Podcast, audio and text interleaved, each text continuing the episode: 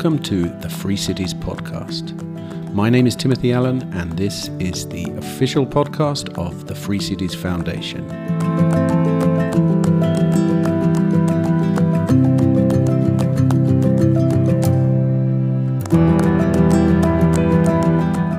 Hello, and welcome to episode number 17 of the Free Cities Podcast.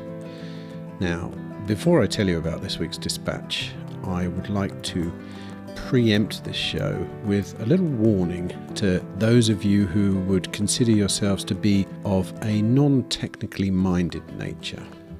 Well, this show may not be for you, unfortunately, since it does get rather technical in places, and I'm going to have to ask you to excuse me for indulging myself so much in the conversation. The truth is that when I get into the same room as somebody like today's guest, someone who knows a hell of a lot more than me about something that I'm incredibly eager to know more about, well, I really just can't help myself. So, today I'm talking with a gentleman by the name of Max Hillebrand. Max is a well known privacy and Bitcoin activist also lesser known possibly as the CEO of zkSNACKs, which is the company whose flagship product is the privacy oriented Bitcoin wallet called Wasabi Wallet. Now, Max spoke in depth about privacy and self sovereignty at last year's Liberty in Our Lifetime conference, and this conversation follows in a similar vein we begin with a few stories from his time working at a bank, but the conversation quickly moves on to open source software, Bitcoin, and of course, privacy. We discuss many of the practical aspects of privacy technology, including things like GitHub and how it works, methods for anonymizing Bitcoin transactions, blockchain surveillance, and the privacy implications of Bitcoin's Lightning Network. Max also makes some rather fascinating predictions about the very far distant future of the Bitcoin network. Certainly, some things that I, for one, had never contemplated before. Now, as you may discover, I had a thoroughly enjoyable time during this conversation. My only hope, of course, is that you will too, and with that thought, it just remains for me to say please sit back, relax, and enjoy my conversation with Max Hillebrand.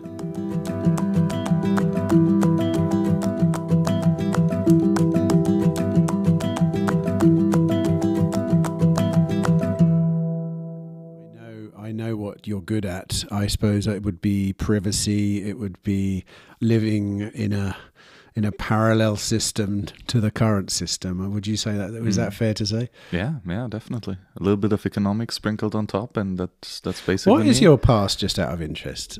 When, how did you arrive at the point that you find yourself at now? Mm-hmm. Were you in a what did you like? Did you study at uni or did you do anything of that stuff? Um, so I I started working pretty early. I'm a big fan of child labor. Love it. uh, and and that uh, gave me kind of an early insight in uh, entrepreneurship and kind of a, a, thrive of trying to understand it more. And economics ultimately being the science of entrepreneurship that interested me at a quite early age. So then I, I went to different economics schools, like at high school level, etc., uh, and did a bunch of well self research and self study and then uh, uh, went to study at a, a, dual university, something like this. Uh, so it's like a, a, something like an apprenticeship. It's part-time uh, work and part-time study. So three months of the year I was working at Deutsche Bank, uh, and the next three months I was studying at, at that university or college. Then back three months at Deutsche Bank, etc., and that went for three years. Uh, that was my bachelor's degree, basically, and that was economics and banking. Um, Did they expect you to go and work for them afterwards? Was that part of the deal? Uh, it was a three-year contract, uh, but not longer than that. Right. So obviously, there uh, or some people who were good enough got then a a invitation or like a uh, an offer uh, to continue working at the place in whichever uh, department they enjoy. And well, some people don't take this up, and some people do, etc. But uh, there, it, it's a it's definitely a a study program that is designed to you know kickstart you into the company, um, and, and you really it, it was awesome because you got to see a lot of different things, uh, you know, from the the low level teller, uh, you know, in the bank branch locally, all the way to investment banking and and massive debt structures and startup financing and, and all of these types of things. It was really informative. I got to see a, a lot of different depart- uh, departments. Um, but I, I knew pretty quickly that this this wasn't for me. Did you do the full three years at Deutsche Bank afterwards? Then Yeah, yeah. I I um I contemplated it a lot if I if I should uh, just move on to going Bitcoin uh, craziness right oh, away. when was this then? So this Bitcoin uh, existed at this point, did it? So I um I signed the contract for the three year study program, uh, and a couple weeks later, I really fell down hard the Bitcoin rabbit hole. so it, it, it, it just missed it by a couple weeks, you know.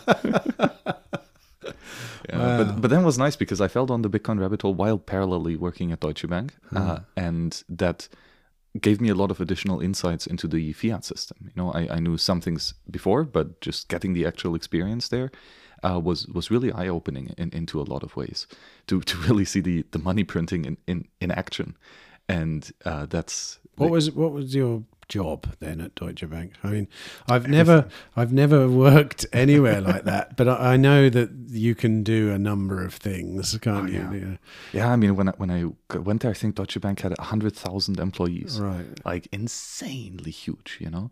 Uh, also, the week that I came there, they announced that they're going to fire 30,000 people. So that was a really nice first week to start with. It's like, hi, I'm the new guy. While all of There's a you are of- getting load of fired. desks over there. You can choose it, whichever one you want. yeah, yeah, yeah. No, but I, I really got to see everything. You know, personal banking, uh, uh, like uh, investment for uh, private clients, um, company clients, uh, structured finance, uh, startup uh, finance, um, yeah, debt investment deals, investment banking, mergers and acquisitions. but they were training you up, were they, to try and? Yeah. Oh, is that how it works? It, it was basically kind of a showcase of everything that the company has to offer, um, and it was really cool. Really, like there were there were a bunch of extremely interesting people there, and and very um, like dedicated, motivated people. Um, was was super interesting, Com- completely different to anything in Bitcoin. Of course. um, but yeah, and it, it has its own. Yeah, it's just its its own unique story. It has its own advantages and disadvantages. So, what was your what are your big takeaways from that then that you you now know from first experience from first hand experience? I mean, a lot of people in the Bitcoin world learn a lot of things about a lot of things to do with economics and banking, and uh, I think a lot of a lot of terminologies thrown around like oh the money printer and the this and the that and the, Yeah, yeah, and and I know for one that I've tried my hardest to look into it and it's way more complicated than even the bit. If you think Bitcoin's hard, you try looking into the system of banking as it stands at the moment, and it's not only is it hard, it doesn't seem to even make sense. I I can get my head around Bitcoin bit slowly, bit by bit, but. I mean, uh, is that a fair a fair classification of the of the the banking system that you were in? Well, uh, one of the big realizations was how easy money printing is, um, and that many people can do it, right? So uh, the base money, the physical cash, and the central bank reserves in the fiat system, they, they're just created by the central banks themselves. Uh, however, the the M1, right? So the the deposit banks, basically the, the the credit that can be issued on top of this money, uh, that is it completely in the hands of of just regular banks. You know, whenever you go to the bank and you request a, a loan for hundred thousand dollars, that's like it was so funny because you know I, I did this all the time, like issued issued loans, you know, worked through them, and then one time I asked uh, the, the the other guy working there, the higher up, so like do you know when we issue those hundred dollar hundred thousand dollars, like where do they come from? You know do we have any internal balance sheet checks? You know do we do we do this accounting like right away? Like is this real time? Like where, where you know where, where where where does it come from and she's like no no no like they you, you just click there there's no checks happening in real time it just adds adds the numbers and uh, at the end of the month or quarter you know it gets settled Did Um, you find all this? So you found all this stuff out in in. I mean, I've you know like I've theorized things like this, but did Mm-hmm. you go work in a bank and then start realizing, hold on a minute, This is a what the hell is going on here? Yeah, did yeah. did they not teach you that at uni or at college? You know, I must say, the vast majority of my economic understanding I, I got from reading Austrian economics textbooks. You know, Murray Rothbard, Ludwig von Mises, uh, uh, and Hans Hermann Hoppe. Like the- before you were working there. yeah, definitely. That, that, I- that's why that furthered my interest in the banking system. Right? I, like I was always interested in entrepreneurship and, and understanding economics, and my family has somewhat of a small history in banking, so that was also something I always grew up with. And then Rothbard taught me the, the beauty of, of banking. You know what it actually means to to, to you know to to shift the or, or to match make people with different time preferences so that entrepreneurs who don't have capital right now can start build stuff and be productive it's you know credit is incredibly valuable uh, for for the economy and uh, so I, I understood a lot of that before but um, I mean, obviously, I learned a whole bunch uh, during this. Very little at the actual university economics lectures because that was just the Keynesian bullcrap that I already knew and knew how to debunk. Um, but I just kept up with, uh, you know, reading the Austrians, and uh, that, yeah, definitely Did learned a bunch. anyone study Austrian economics at uni that you know of? Um, n- uh, no. Was this well, well, this was actually, a Germany, couple right? people, This you was know, yeah, Germ- this was yeah, Germany, yeah. southern Germany, and a, a couple people were, were loosely interested, and uh, even one of our economics professors uh, actually had some of uh, um, Hayek in, in, in his material, uh, which Hayek is to some extent my least favorite Austrian economist, um, uh, and um, and we had long conversations and debates uh, about this in, in university because I yeah no I, I went into the program knowing a lot about Keynesianism and knew that it just wasn't right. So and I was happy at arguing, uh, arguing and debating. So I was, I guess, to some extent, the least favorite student of that teacher because I was sitting in the back row, you know, doing something else because the, the the main text was bothering me or boring me, uh, and then occasionally shouting out some, uh, you know, little uh, ways of of debunking the claims that were being made, etc. Uh, In that situation, can you still pass by saying this is all bullshit as long as you give your reasons? Like, can you still get your um, degree or whatever you get? Because, I mean, if they're teaching you Keynesian economics and you don't believe it, mhm. um, what do you do? Just say, okay, and just re- give them what they want and then take your job and go and do it. Well, um, yeah, you need to pass the tests, right? That was that was basically the main thing. And the thing is, right, um, this, this apprenticeship study thing is y- you're not in school like at university where you're kind of free to do whatever you want. You're an employee, right? You have a full time work contract, and you're you have eight hours a day. Either that eight hours a day is at, at the bank working, or that eight hours a day is at university studying, like lecturing. Um, uh, and uh, you know, so you needed to be there, and you needed to deliver some things, but. Um, what I also really enjoyed then was my uh, was the the papers and and the, ultimately the bachelor thesis that I wrote, um, which was uh, you know first part being about uh, project finance with initial coin offerings. It was like 2017, so it was ICO boom, and I was like, oh, I gotta write a little bit about this. Um, the As in what? The, the Just the, the mechanics of it? or- the mechanics, yeah, project finance always interested me. You know, entrepreneurs wanting to do something and not having the money. Um, and uh, there's there's really cool ways that you can structure this in in very creative different ways.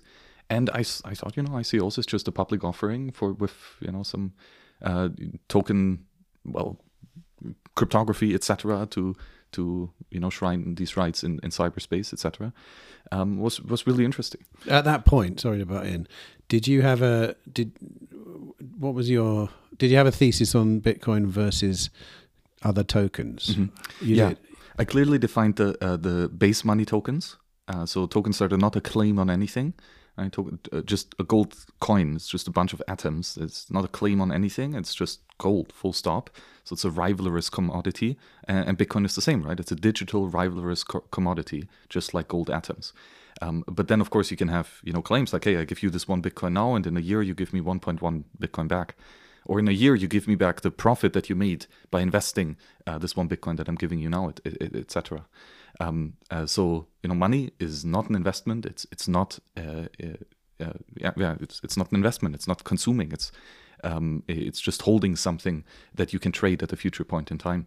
Uh, and that was differentiated in, in that first paper. Um, my, my second paper was then uh, titled "Anarchy in Money" uh, on the ethical economics of Bitcoin, uh, which was with, with that you know uh, economist professor, and this you know was a pure anarchist Rothbardian uh, like paper on on why Bitcoin is is the ethical. Were and- they a little bit thing. surprised by that? Suddenly, like from naught to from naught to anarchy, and like that escalated pretty quickly. Yeah. That's very funny though, because everyone that's ever fallen down the rabbit hole knows that experience very Yeah. well. One day you wake up and you're like, "What is this thing?" You know.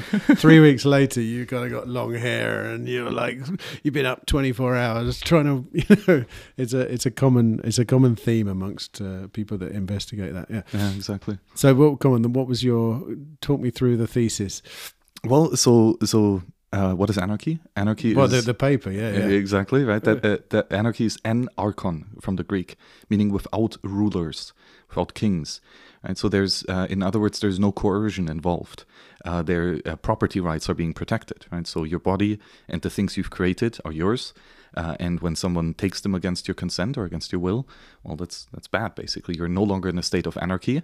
You now you have a ruler, a slave master who can you know deal you around as as, as he wishes. Um, and to some extent, that's that's what fiat money is. Right? The the rules are defined not by you but by someone else. Especially the rules of how much money can be printed and when it is being printed. Definitely not in your hand. Uh, so there's a power asymmetry. Right? There's the kings of the money, the central banks, uh, the banks, uh, the governments, and then there's the slaves of the money, the the everyday user. You know, um, the entrepreneurs getting paid, uh, the people holding the money and saving with it, and the people using it for payments, etc. Um, Bitcoin is fundamentally different. Right? Bitcoin is a self-defined monetary system. When you run a Bitcoin full node, you define for yourself the rules of your monetary network. right? You uh, and you verify every transaction that's happening in this monetary network so that it upholds these rules. And so you define and you verify everything that's going on, and also you enforce it. And if there's an invalid transaction being proposed to you that's, that breaks, that violates the rules that you've defined previously, then you just delete it and block the person who sent it to you. And so you, as the end user of the monetary system, gets to define, verify, and enforce the rules of the money. And that is what freedom looks like. That is where there's no kings or uh, over you, where, where you are a sovereign of yourself, right? A, a king of the kingdom of one. Did did they take it? How did they take it? Was it a? Um, did you get an A? Uh, no, no, no, no. Like uh, some, a B or something like this. Like, uh, But I mean, was it that fully formed back then?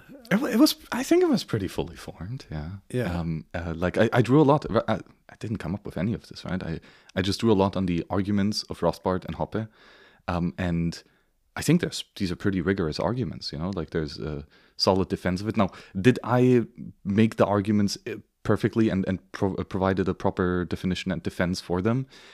Well, um, maybe not, but uh, I, I think at least the core of the arguments in and of themselves were are, are pretty reasonable. So, I mean, what talk me through what happened when you left um, Deutsche Bank? Then are you are you were you already thinking about?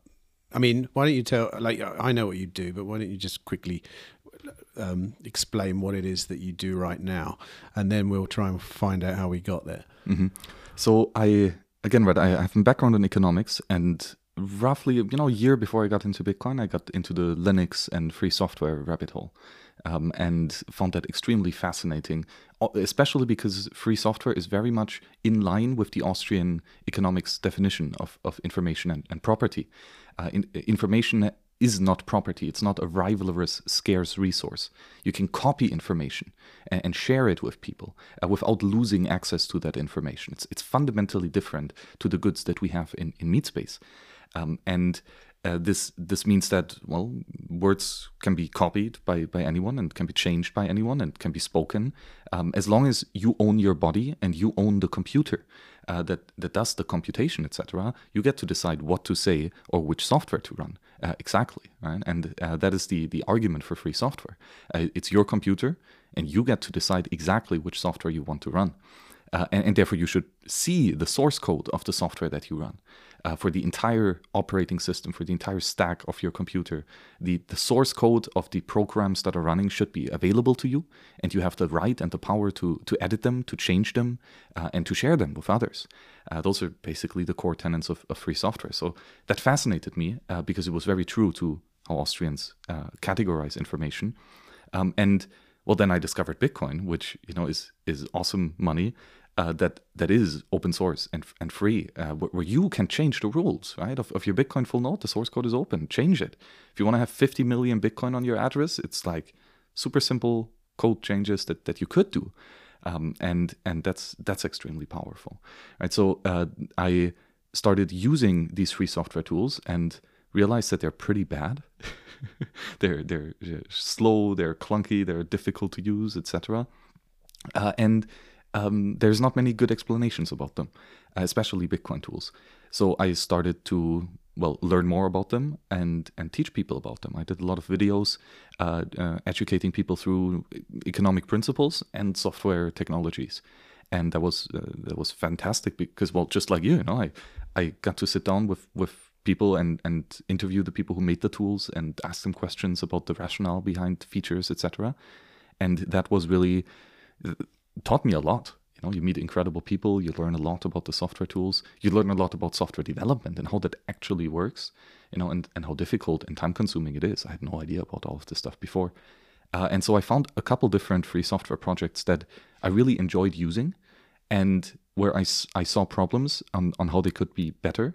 And then I tried fixing these problems and actually making the software better. It's another core part of free software. Like you can improve it uh, actually. And, and you know not just maybe someone else will allow the con- like the improvements to happen but no you just improve it and then it's done and and you have better software. Um, and that was really actionable and really rewarding so just I before you go on uh, because um, I don't think a lot of people understand how f- open source works. Um, the way you just described it there you fiddle around with some code and then everyone adopts it. How does it actually work? Like how does mm. how does an open source project work? Yeah, that's a really good question. Right, so um, uh, say you have a piece of software, uh, I don't know, calculator app or something on your computer or your phone. Um, if, if you change any line in, of code in, in there, let's say you make it instead of a light mode, you make it a dark mode, you know, back, back black background for the user interface, etc., whatever. Um, as soon as you change that code and as soon as you run that code on your computer, it's done. Right? Like you didn't have to ask the computer, the calculator company for permission or for how, how to change it. Um, you you just change the code on your computer that that you were running, uh, and and that's it. You know, so there's an instant reward, an instant feedback. Um, does your code work or does it not? You know, that's very instant, very real uh, accomplishment basically that you have. Now, just like you have the power to choose which software you run on your computer, so has everyone else. Um, and that means that if you want your code, the, the, the code that you wrote or the, the changes that you made, if you want other people to run this code, well, you have to convince them. Um, and you convince them, first of all, by telling them about this code. So you have to publish it somewhere that people can go and download the code that you've just written. Um, and then, well, you know convince them to install it. You can't brute force it to install them. That would be malware or some you know phishing site that installs software that, that you actually don't want you know? You you uh, as, as soon as people see a perceived marginal benefit in using your software compared to any other alternative, right, so your software solves a problem for them that nothing else solves as good as you do, or, or your software does, um, and uh, and then they will choose to download and and run it. Um, and then, of course, if if different software projects, so to say, different applications, build up a user base, a reputation, a contributor base. Um, and so there, then all of a sudden, it's a team of people working on software that a, a, large number of users are using. And this makes it, of course, much more complicated. Now you're no longer alone, a single developer changing code on by yourself. You know, you have other people whom you might have to convince that there is actually a problem here that you're trying to address. Uh, that your solution is solving that problem, and that there is no other obvious solution that would address the problem even better. You know, so that's well, um, collaboration and, and lots of communication. Um, and uh, people might disagree with uh, with what you're proposing. It might not be an actual problem, Uh, maybe actually it works exactly as it's intended to work, and you're breaking the software now. That happens frequently too. And so th- this review process is very important uh, to convince other people who are actively contributing to the project, software project, that the changes that you propose are, are good uh, or excellent. Um, and that's of course difficult as any human uh, relationship is. Uh, and yeah, then you have if you convince the people who are maintaining or managing that software project. Um, then it will be your changes will be included into this software project and included in the release uh, that is shipped under that reputable brand of the, the software that has an established user base, etc. So if you succeed in merging your code changes to a software project that already is existing um, and then they ship it out, your your code is going to be used very fast by, by a lot of people. And um, that's that's what the platform GitHub is, right? Yes. Are there any other platforms? Well, explain mm-hmm. what GitHub is first. Yeah, for that I think we first have to explain what Git is. Uh, Git is the the original blockchain. it's like a, a, protocol from 2001 or something. Didn't know that. Um, uh, it's it's literally a chain of blocks. Um, just like in, in, in, Bitcoin, right? You have uh, basically in Bitcoin you have uh, uh, transactions that are happening, you know, so who is paying whom, and you batch these transactions together into a block, so that one block has I don't know, thousand transactions, and this is how we have a chronological chain of which transaction came before the other, etc. Uh, Git is kind of the same thing, but for tracking the changes of a file. So let's say you have a text file, you know, it starts with nothing, and you write the first 10 lines of, of text.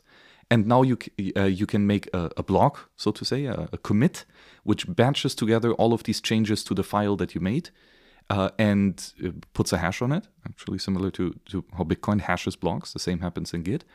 Um, and now you have the first version, so to say, uh, of this file. Um, and later you could add two additional lines and remove one of the lines that you wrote in the past. And you can put these three changes again together in a batched commitment uh, uh or commit to you know and and now you see the difference you know so you started in the first commit with 10 lines added the second commit is two lines added one line subtracted is it the same sorry is it the same concept that if you want to f- can you retrospectively fork uh-huh. a git mm-hmm. like you know what i mean because yeah. i i tell you why this is relevant to me because in my business um, when you say in photography on photoshop when you deal with a file um, there's only so far back in the history that you can go without undoing everything you did. Mm-hmm. You can't go back to like a previous point in the history of you doing something to this photograph. Yeah. Um, and then take it from you, you. You can't say, oh, "I want to take that bit out." Mm-hmm. You can't do that. You can only go back and start mm-hmm. again from that point. Ah, I see. I see. Is that yeah. the same in in in Git? It, no, in Git you actually can do that. It's called cherry picking. Uh-huh. So you're like, "Hey, I want to cherry pick this commit." You know, I just want the changes that were done in this commit, and you can do that. You just read that one block, uh, so to say. And is it like a whole new chain from then onwards? Do you know what I mean? Uh, like uh, a, a, bit like I, that's how I visualize the Bitcoin chain. Is like mm-hmm, mm-hmm. a fork causes another chain which runs parallel to mm-hmm. it. So if you were to take a commit from there and yes, so either so in, in GitHub you do have this that every commit message uh, links to the previous. Right? So just in Bitcoin, every Bitcoin block has the transaction uh, the, the Bitcoin block hash of the previous block included. So there's like a chain of reference, and, and if you would change the the content of one of the early blocks, all of the later blocks would become invalid. Right? So it's tamper evident. If you change one piece of information in the past, then the the the later part of the timeline, so to say, is is no longer valid. And in Git is the same thing, right? It's a it's a hash chain of blocks.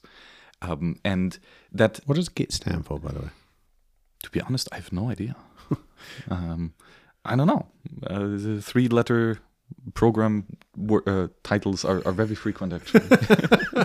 so, so Git and GitHub then? Exactly. So GitHub is a way is a social media network that uh, where multiple people that use Git uh, can talk to each other to share their Git commit messages and, and to synchronize their work.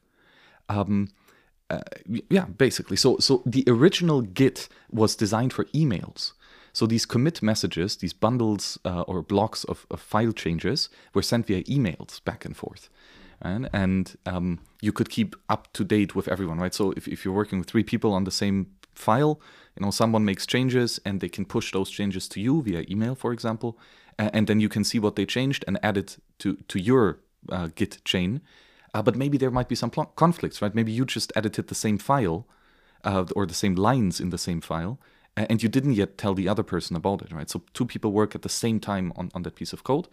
But with Git, you can resolve those conflicts quite elegantly. Um, uh, uh, and uh, this could be done via email. But GitHub is, let's say, a social media network where you create an account, you know, you can set your profile picture, etc., um, and you can there uh, you can send your Git history to the server, right? So to the social media site server, you can instead of emailing your friends all of these Git changes, you just send them to that server, and your friends can create an account there and download uh, the Git uh, chain uh, th- that that you've created, etc.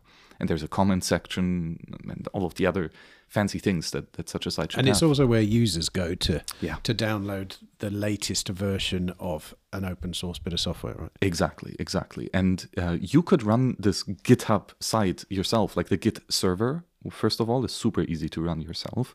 You could run it on any laptop, basically, and pull data from one laptop to the other. This way, mm, as for example, is possible. Um, or you can run your own web server that runs this quote unquote social media site with a graphical user interface in the browser, um, where you see all the folders that you have, all the data that you have, etc. Um, so where you send your your Git chain of, of blocks is is totally up to you. Again, can be emails, can be GitHub, can be GitLab, which is one of those self-hosted alternatives. Um, and yeah, So, I mean, I've heard people um, comment that GitHub's a dangerous centralized source of all, uh, you know, open source software. Is that is that true, or is that? Yeah, to some extent. I mean, Git is thankfully very decentralized. Right? It's like every Bitcoin full node has the entire blockchain, so to say. Every Git developer has the entire history of the code base. And so if you download a Git repository, you see everything that changed from the very first file that was created and who made the changes and when they were made, etc. And everyone working on this code has a copy of that. So even if GitHub shuts down, closes your account, deletes all the data, gets hacked, whatever, every developer still has everything that's in this Git tree, uh, so to say, or, or Git chain, um, uh, which means that the code, you know, information longs to be free and it's very censorship resistant that way. The big problem of GitHub, however, is that it does more than just Git.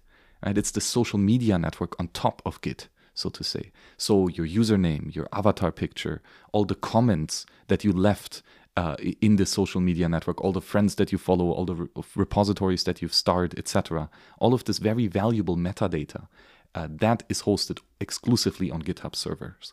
Um, you can make backups of that so that in case they run away, you at least have access to that data. Uh, but that is definitely a big problem, and we've seen that frequently. Uh, GitHub, which is, by the way, owned by Microsoft, uh, has frequently censored developers from, from using their website, their social media uh, site, so to say. Um, you know, most notably were, were for example, some uh, Iranian developers. Uh, because Iran was on the sanction list, all of a sudden, Iranian developers, even living outside of Iran, just got kicked out. Um, and and uh, that's definitely a big problem. Uh, thankfully, there's lots of alternatives. Um, but GitHub is useful because, again, it's the social media network of millions of developers. So everyone is on there. Everyone can follow each other's work. It's it's great to discover new projects. It's great to uh, kind of get reputation of people. You see their proof of work of what have they done in the past, etc. It's an extremely useful platform for developers, and uh, that's why many people use it. And then yeah, it becomes a, sin- a single point of failure. I've got a really stupid question here that's just occurred to me, and I I should definitely know the answer to this. But is is Bitcoin's source code on GitHub? Yes, it is is that where it started? Is that where it started? That's a really good question. I think GitHub is younger than Bitcoin. I if I I'm, I might be completely wrong on this, but I think GitHub 2011 or something like this.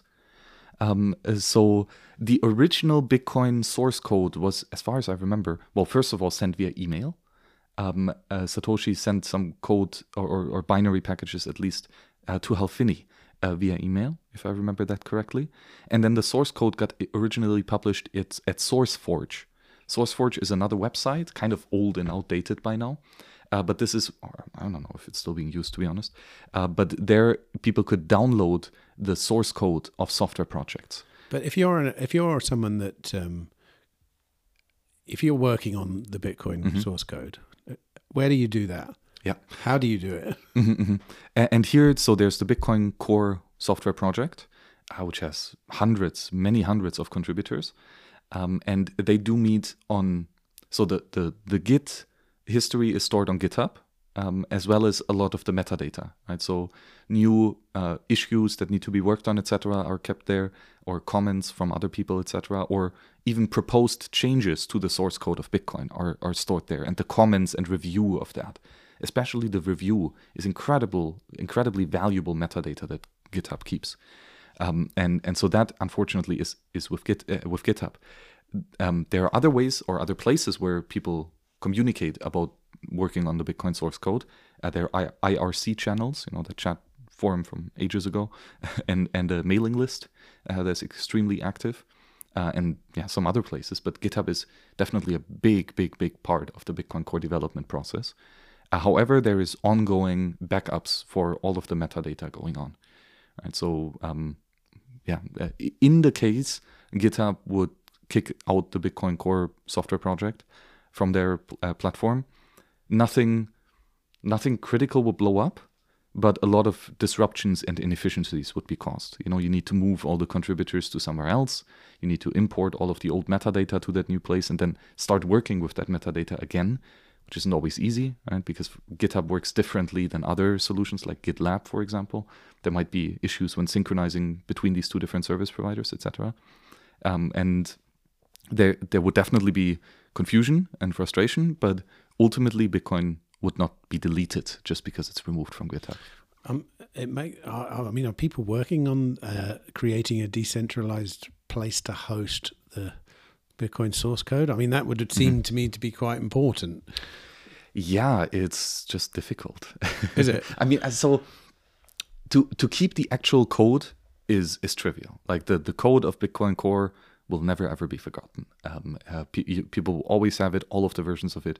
It's it's such an important important piece of, of software that it, it will always be backed up somewhere. The big question is just where's the Schelling point where, where people go to communicate about continuously improving it. Um, and yeah, that's that's an issue that that will will probably change across the future. And yeah, there are different. There's a bunch of different software projects that try to make GitHub so to, to try to provide a service like GitHub while relying less on a single trusted third party, um, and while increasing the privacy as well. GitHub knows a lot about its users um, and a lot about the code that they're writing on, and a lot of Bitcoin developers uh, prefer to to remain anonymous, so to to not attribute their contributions to Bitcoin to to their identity. Um, uh, and GitHub can be a big uh, attack vector here as well, right? They might de-anonymize important contributors to, who are working on Bitcoin and put them and their lives at, at substantial risk. Um, so there's many reasons uh, uh, why we could improve the service that GitHub offers. There's also many reasons why GitHub is currently still around and it won't be going anywhere for, for a while. Um, it's it's it's a really useful service, and alternative solutions would really have to go into providing yeah, you know, to, of, of making it even better. And it's difficult to make something a lot better in a secure, private, decentralized way. You know, doing things uh, centralized and, and not uh, blinded or not anonymous is, is a lot easier. And um, it probably will continue to have a couple of really useful features that, that developers will want. It's good that you're talking about privacy because that's, I think, at the core of who you are and what you do. Is that fair to say? Yeah, definitely. It's one of the other things that I learned recently of, of how important this is, and where it into a lot of the Austrian economic uh, understanding that I have as well. Uh, this is maybe one of the other big learnings that I had while working at Deutsche Bank. You know, I as a low-level employee, you know, like like a student level, like really as as as low level as you could possibly get in, in the company hierarchy, let's say. Yet still, I had access to view the transactions of basically every customer of the bank. Really? Yeah. Like you see how much total money they have, you see where they live, you see how much money they spend on their credit card. If they shop at Amazon or But if they go to officially, you could do that, or are you talking about you could pop round into someone's office and get on a terminal and So my user account to the to, to the company infrastructure had access, read access to all of this data. Not for every customer. There are certain high net worth individuals or politically exposed people that I could say legitimately, Yeah. if you wanted to, if if I wanted to, I had the power. Um, I was told to not use that power un- unless it is relevant. So to not look up, you know, how much money is my neighbor earning or something. Like if he's not my customer, I shouldn't be looking into it. Um, and probably there were some checks in the back end, you know, to make sure that employees are not snooping around. But I had the power to. I had the access rights to it. Like me as a low level employee, you know, and that's that's so weird. That's so so weird. so uh, that triggered in you a, uh, a a mission, let's say, to sort of like work on that kind of stuff. Is that fair to say? Yeah, exactly. Um, and uh, it, it so I, I realized the inc- uh, utter lack of financial privacy at the banking system, and I realized the utter importance of having privacy on the economic and, and psychological front. So, so privacy is the ability to selectively reveal yourself to the world, right? That that you can choose what you say and whom you say it to, right? and that choice is being taken away uh, by by lots of people, right? Like when you have your bank account, there's no real choice of hey, do you want every employee in that bank to know exactly where you're spending your money? There's incredible amounts of, of sensitive information that is just being revealed to people by default, uh, and oftentimes users don't even know about it. Right? They they they don't have quote unquote informed consent uh, to to sharing this information. They just want to receive and send payments. That's all they want. That's the actual problem that they have. And the solution that is being provided gives them that. You can receive and send payments uh, with a bank, but it's only possible if you go completely transparent. If you tell them who you are, where you live, how much money you make, who pays you, whom do you pay, how much money do you save, you know, etc. Uh, all of this information has to be provided in order to use that service. Uh, and that means that your your range of privacy, the the extent or the, the range of options that you can choose from of how you would engage in, in this world is extremely limited. The, there is no option for you to receive money without telling it to all the employees of the bank, for example. What uh, uh, the, the most common pushback against the idea of any kind of privacy, really, but certainly financial privacy, is, um, but you know, like the only way we can find out who the bad guys are is by by monitoring what's going on. So, what's the why is that wrong? Why is that bad? Why is it? You know, I mean, is, there is a benefit to monitoring, for example. Like, take uh, you, you're sort of you work on privacy in Bitcoin transactions, for example. Now, if Bitcoin transactions are private, um, then presumably people that want to hide nefarious transactions are going to flood in. Is that is that is there any truth in this at all? Is it what's the what's the answer to that common rebuttal of of privacy? Well, it's all about the the freedom of choice, you know, like and and with that there's the ability to choose, right? You, so it's it's just a reality of of life, um, uh, of of this world that you have a choice of how to act and how to reveal yourself to the world, and it's not just you that has the choice; it's everyone, and and this includes the choice of doing bad things, of stealing from your neighbor, or uh, of spying on people. You know, these these are um, these are things that that you have the ability and the the mental capacity to choose to do, um, and this includes for for everyone. So we cannot eradicate all you know crime from from ever occurring because it's part of the human condition. Right? You you choose every moment if if you want to steal or, or if you don't.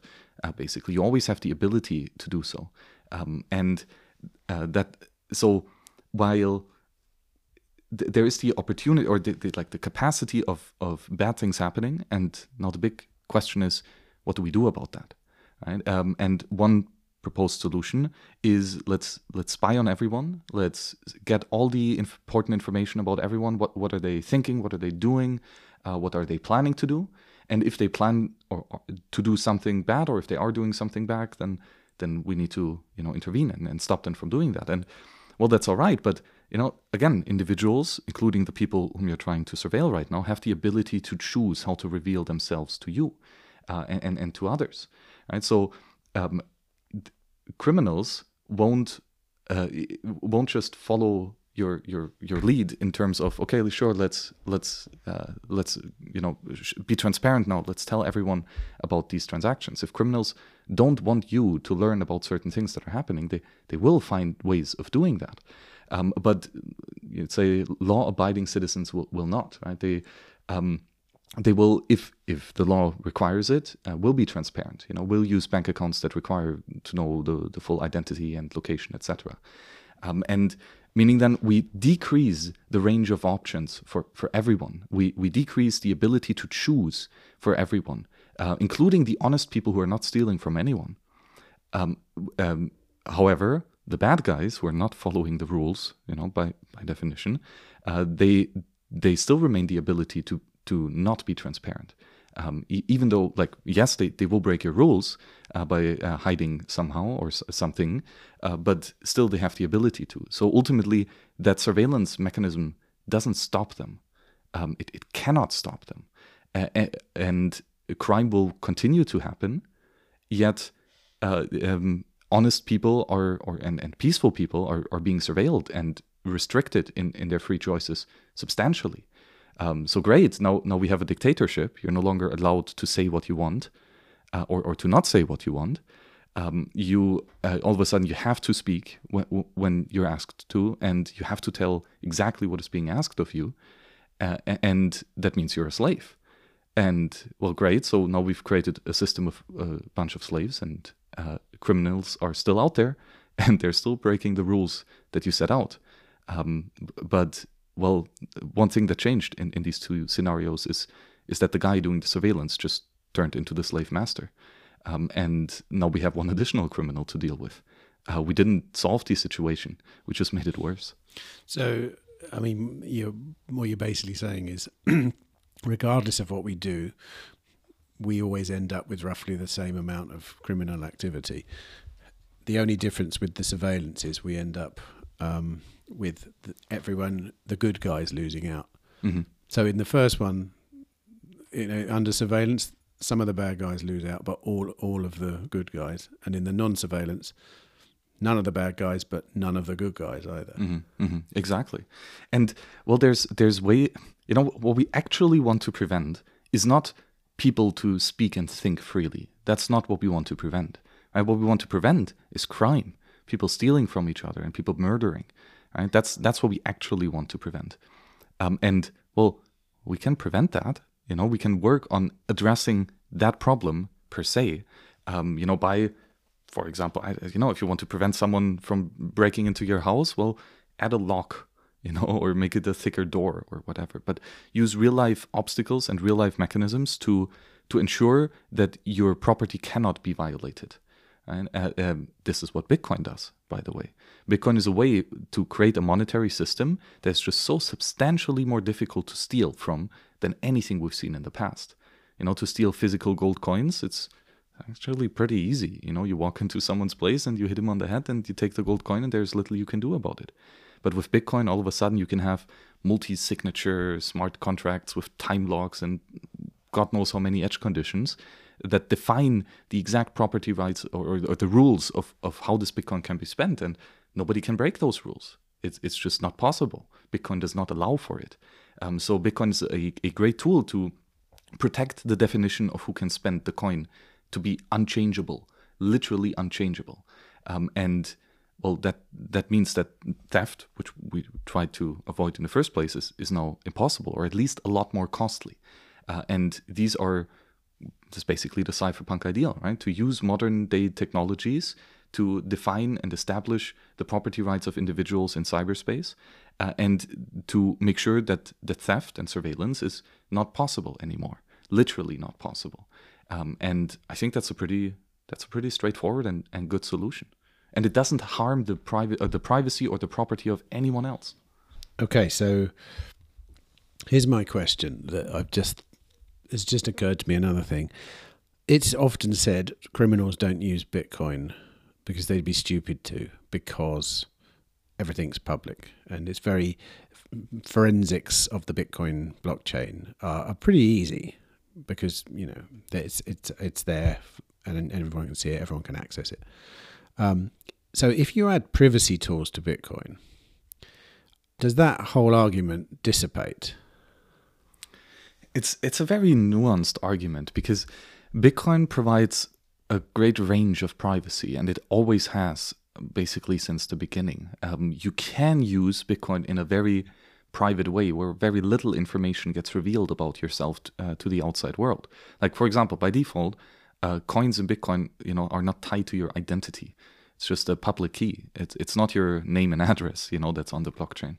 Um, and uh, you know, you can generate a fresh address every time, and they just look indistinguishably random. So each new coin that's been created could be belonging to anyone, basically, um, to to some extent, right? Then there's a lot of nuances in how do you find out how much money you have, and so if you uh, you should do that by running your own full node so by verifying every transaction that ever happened in the history of Bitcoin and then seeing which of those belong to you, it's a very hard computationally task. It takes a couple days to do that um, from scratch, um, but but you can't do it just by yourself. The other alternative, basically, is is to give someone else the addresses that you're interested in. Like, hey, what is the total balance of all of these 10 addresses on the blockchain? Give me all the transaction history that's related to these. And someone else can do that, right? That's basically what a Block Explorer website does. Someone else did all the verification of the Bitcoin transactions and now is telling you how much money is on a certain address. Of course, the big downside then, you know, you have to uh, give that other person the address, and he knows that these 10 addresses probably belong to the same person, etc. Can you, in really simple lay terms, explain how privacy tools work mm-hmm. on the blockchain? Like we so we have a we have a we have a chain of transactions which are visible to anyone. They they can anyone can explore this chain and see every single mm-hmm. transaction. So if I know so if I buy something at Amazon tomorrow and I pay with Bitcoin on the on the base chain, you can automatically associate that transaction with a particular address from where the bitcoins came. Mm-hmm. And then from that transaction, I can now see everything that's going to happen in the future and everything that's going to happen in the past. And that's that's why people say Bitcoin's terrible for criminals. Mm-hmm. Because as soon as they get associated with a particular address, then anything that comes from that address in the future we know they have a hand in it, mm-hmm. and everything from the past we, we can we can use forensics to see see see historically. Mm-hmm. So how does like what for example I I know for a fact that you have software that anonymizes the Bitcoin a, chain of Bitcoin transactions. Is that a way? That's a good way to describe it, isn't it? Yeah, exactly. So um, so I, am working on Wasabi Wallet. It's a it's a software wallet that uh, allows you to generate private keys, right? Uh, to find out how much money you have on these addresses in a private way, by the way, and then to receive and send money privately, uh, with the kicker being uh, CoinJoin transactions. So. In the difference between a regular transaction and a CoinJoin transaction is quite similar, uh, quite simple actually. A regular transaction you do by yourself, Right? So you're saying, hey, I, I received these three different coins in the past, and I'm spending them now on the input side of a transaction. And I want to create, I want to pay a merchant for pizza. So he, the merchant gave me this address, and he wants one Bitcoin. So I'm writing that there, right? And then I get my change output back, right? So there's three inputs, let's say, and two outputs in this transaction. And all of these inputs belong to the same person. Right? And when you look at any transaction on the Bitcoin blockchain, and you assume that all of the inputs in the transaction belong to the same person, in most cases you would be correct. Um, because most cases of Bitcoin transaction is just one person sending that payment.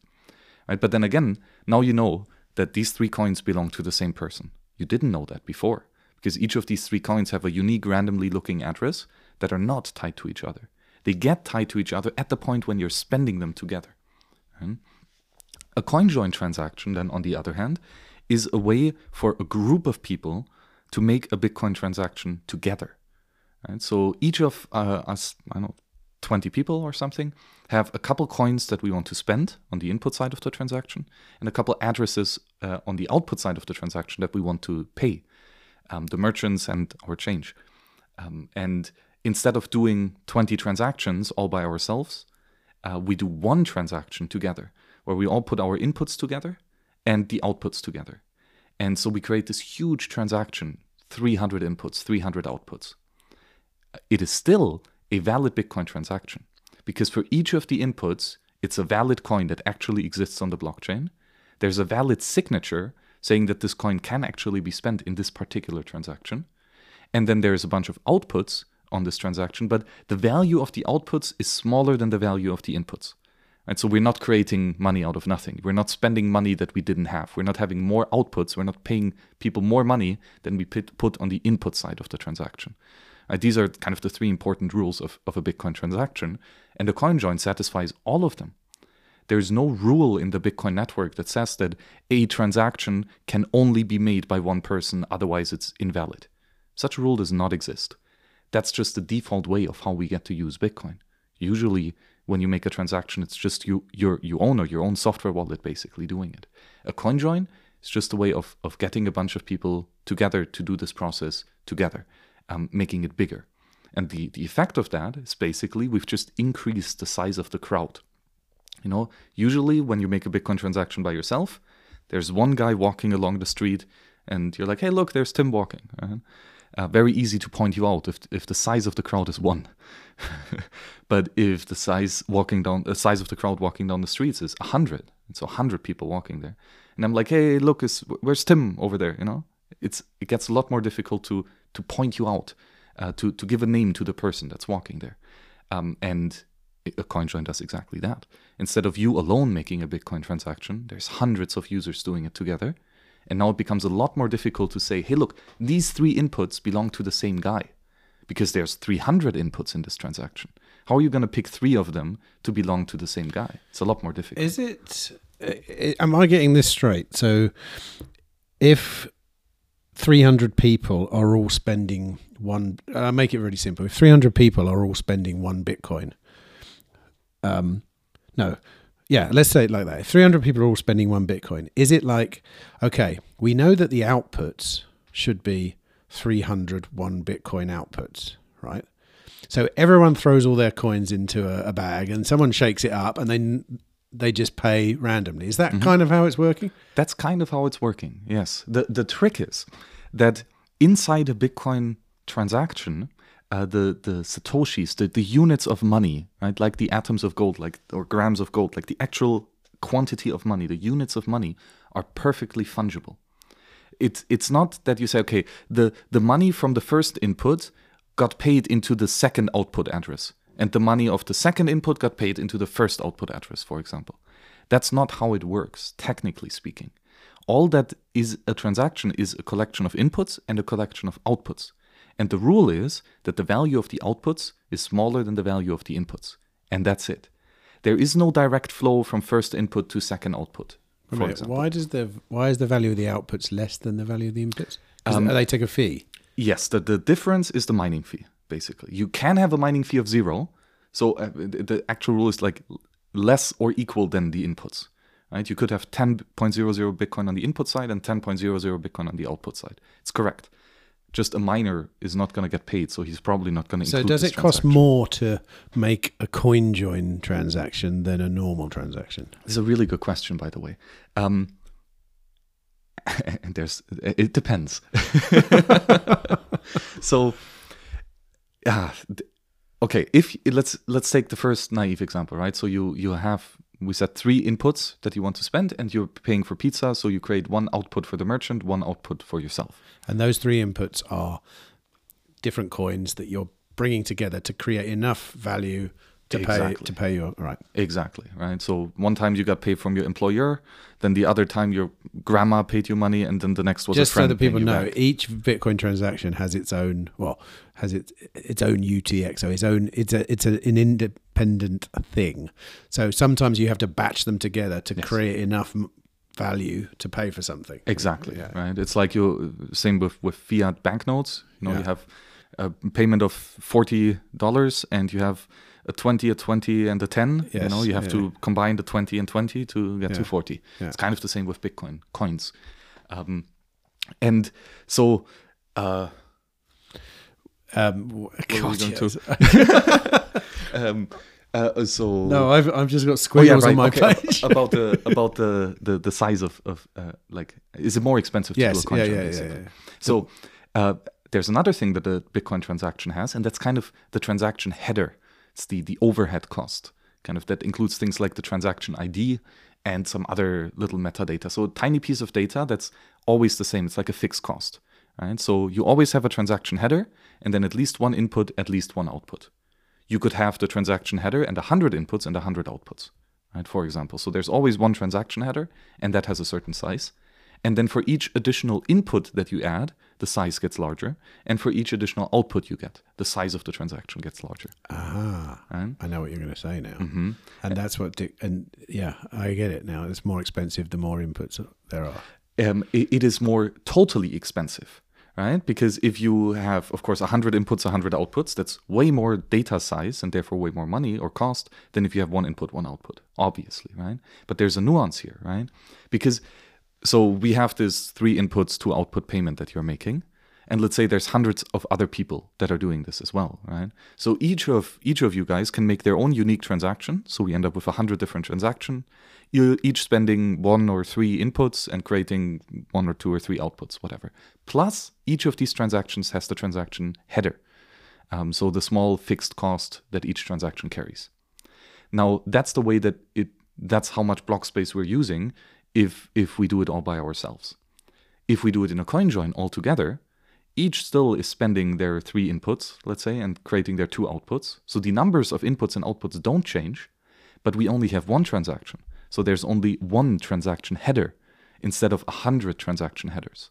So instead of each of you or each of the people making a payment having to pay for their own transaction header, when we make a transaction together, you kind of split that cost of a single transaction header among a hundred people. And then that's why it's in fact the the most efficient way to, to make payments is to batch them all together. Instead of making hundreds of individual transactions for each one payment, and you make one transaction with a hundred payments, it's a lot, a lot cheaper.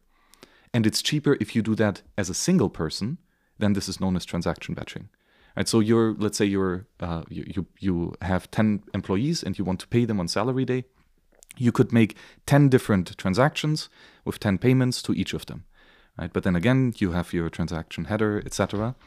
Um, and alternatively, you could by yourself, let's say only one input that you control, and 10 outputs to each of the employees, for example. You could do that. And that's a lot, a lot cheaper than making 10 individual transactions. So the, the, uh, the cost of a coin join, blockchain speaking wise, is actually extremely efficient.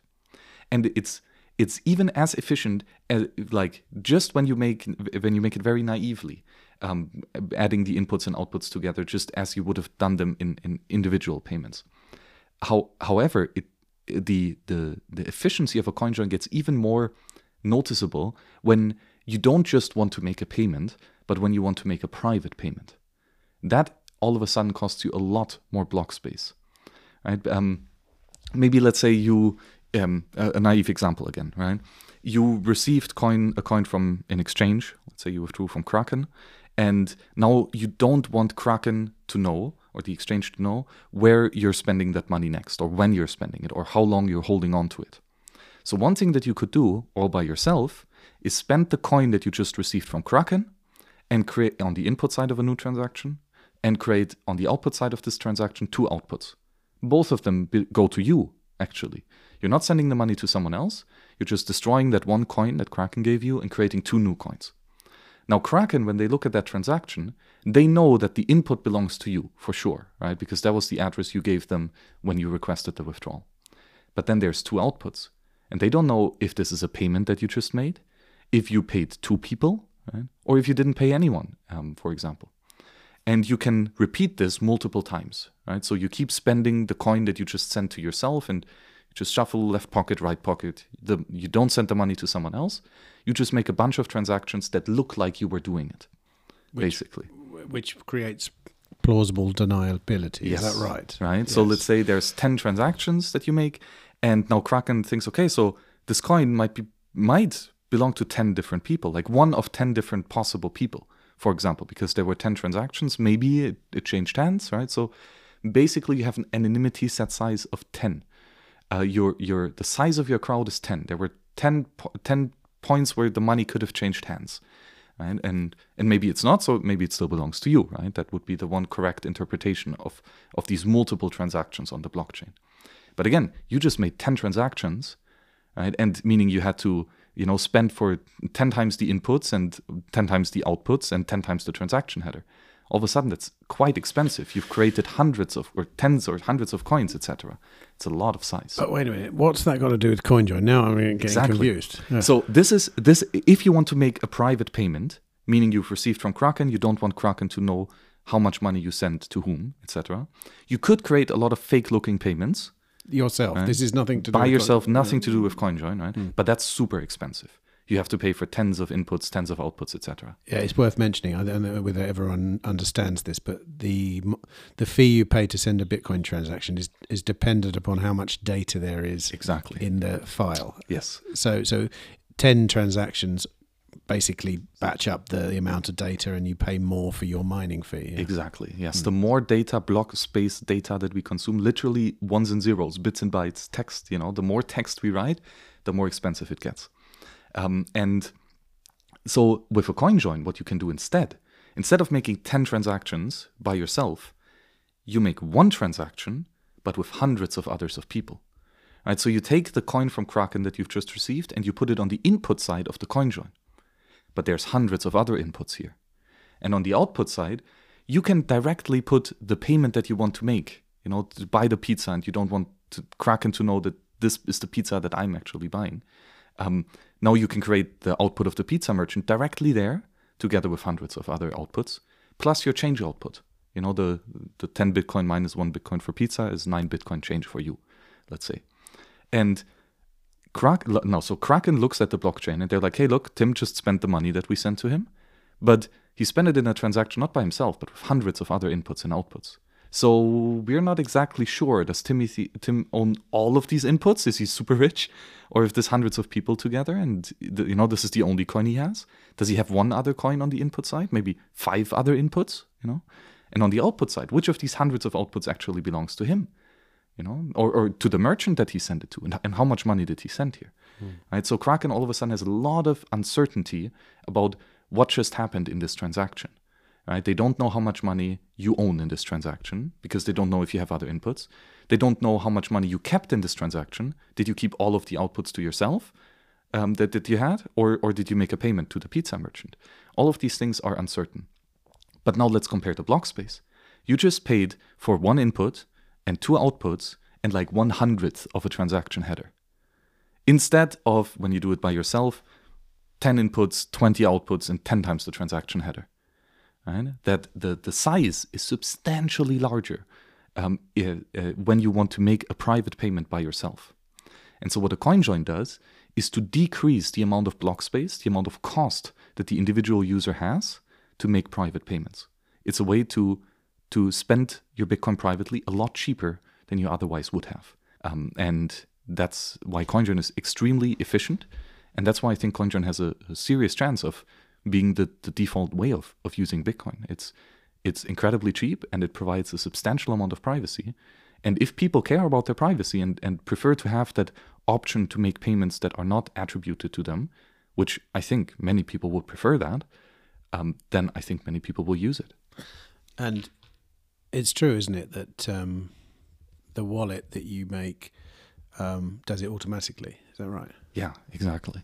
So the the entire problem that our project is trying to address, and that was by the way formulated in 2015, uh, just after Christmas, by our founder Adam Ficsor Nopara 73, um, that using Bitcoin anonymously is difficult and expensive and slow, and, and that's that's a big problem um, because uh, well, yeah, it's a big problem. And and so what we try is to make it easier to use Bitcoin privately, to make it cheaper, and also to make it faster.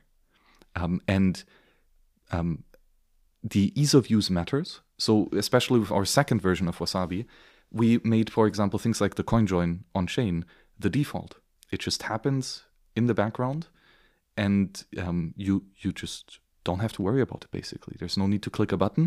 Just receive money and and wait a little bit, and these coin joins happen, and then you can send money, and um, you're you're good basically. So, how much does it actually cost on top of the you know like how much does the wallet charge, for example, for a coin mm-hmm. join, or is there is there a presumably you have to make money somehow as the wallet? So, yeah. So the the first thing that any Bitcoin wallet has to charge for is the block space. Right, so you pay the miner to include your transaction into a block based on how large the size of your transaction is. Uh, just the same with Wasabi, right? But in a coin join, is that the um, input mm-hmm. amount? The the number of inputs, yes. So the more number of inputs you have, the lo- the more you have to pay. What I mean is, you said that when you batch things together, you save you mm-hmm. save money. Yes. Does, com- does the coin join? So so does a wallet still give you that saving? Um, it. I mean, ultimately, you you still spend money to the miner, right? It's not that you that you don't pay anything to the miner or that the miner pays you. It's it's not that. It's just it, uh, other solutions that provide a similar feature are extremely more expensive, like 10 times, 100 times. I'm not sure, uh, but a lot more expensive. But ultimately, still, you have to buy block space um, if, if you do a coin join. Um, and then the other thing is um, basically how much privacy do you want? Like, is it okay for you that it's just a little difficult for Kraken to find out that you just made the pizza payment here? Uh, it's just like you have, you know, it's Kraken is not going to come after you anyway, and you just want to have a little, you know, minimum amount of, of, of security here. So probably just doing you know your input directly into the CoinJoin and making the payment in the CoinJoin is good enough right but still the problem is that kraken knows hey look his coin tim's coin just went into this transaction right um, so that is still attributable and then they, they know that some of these outputs probably belong to you now what you can do um, is basically to uh, in, instead of making a payment in a CoinJoin directly you spend the money to yourself Right? So you're not paying someone else. You you have let's say two Bitcoin on the input side and two Bitcoin on the output side minus the fees. Uh, so you're not making payments. You're spending to yourself, but you can do that for multiple transactions on chain. Right? So just in the first example, where when you want to get some ambiguity, you make ten transactions to yourself, so that uh, it's a bit more difficult to follow what's going on. You can do the same in a coin join.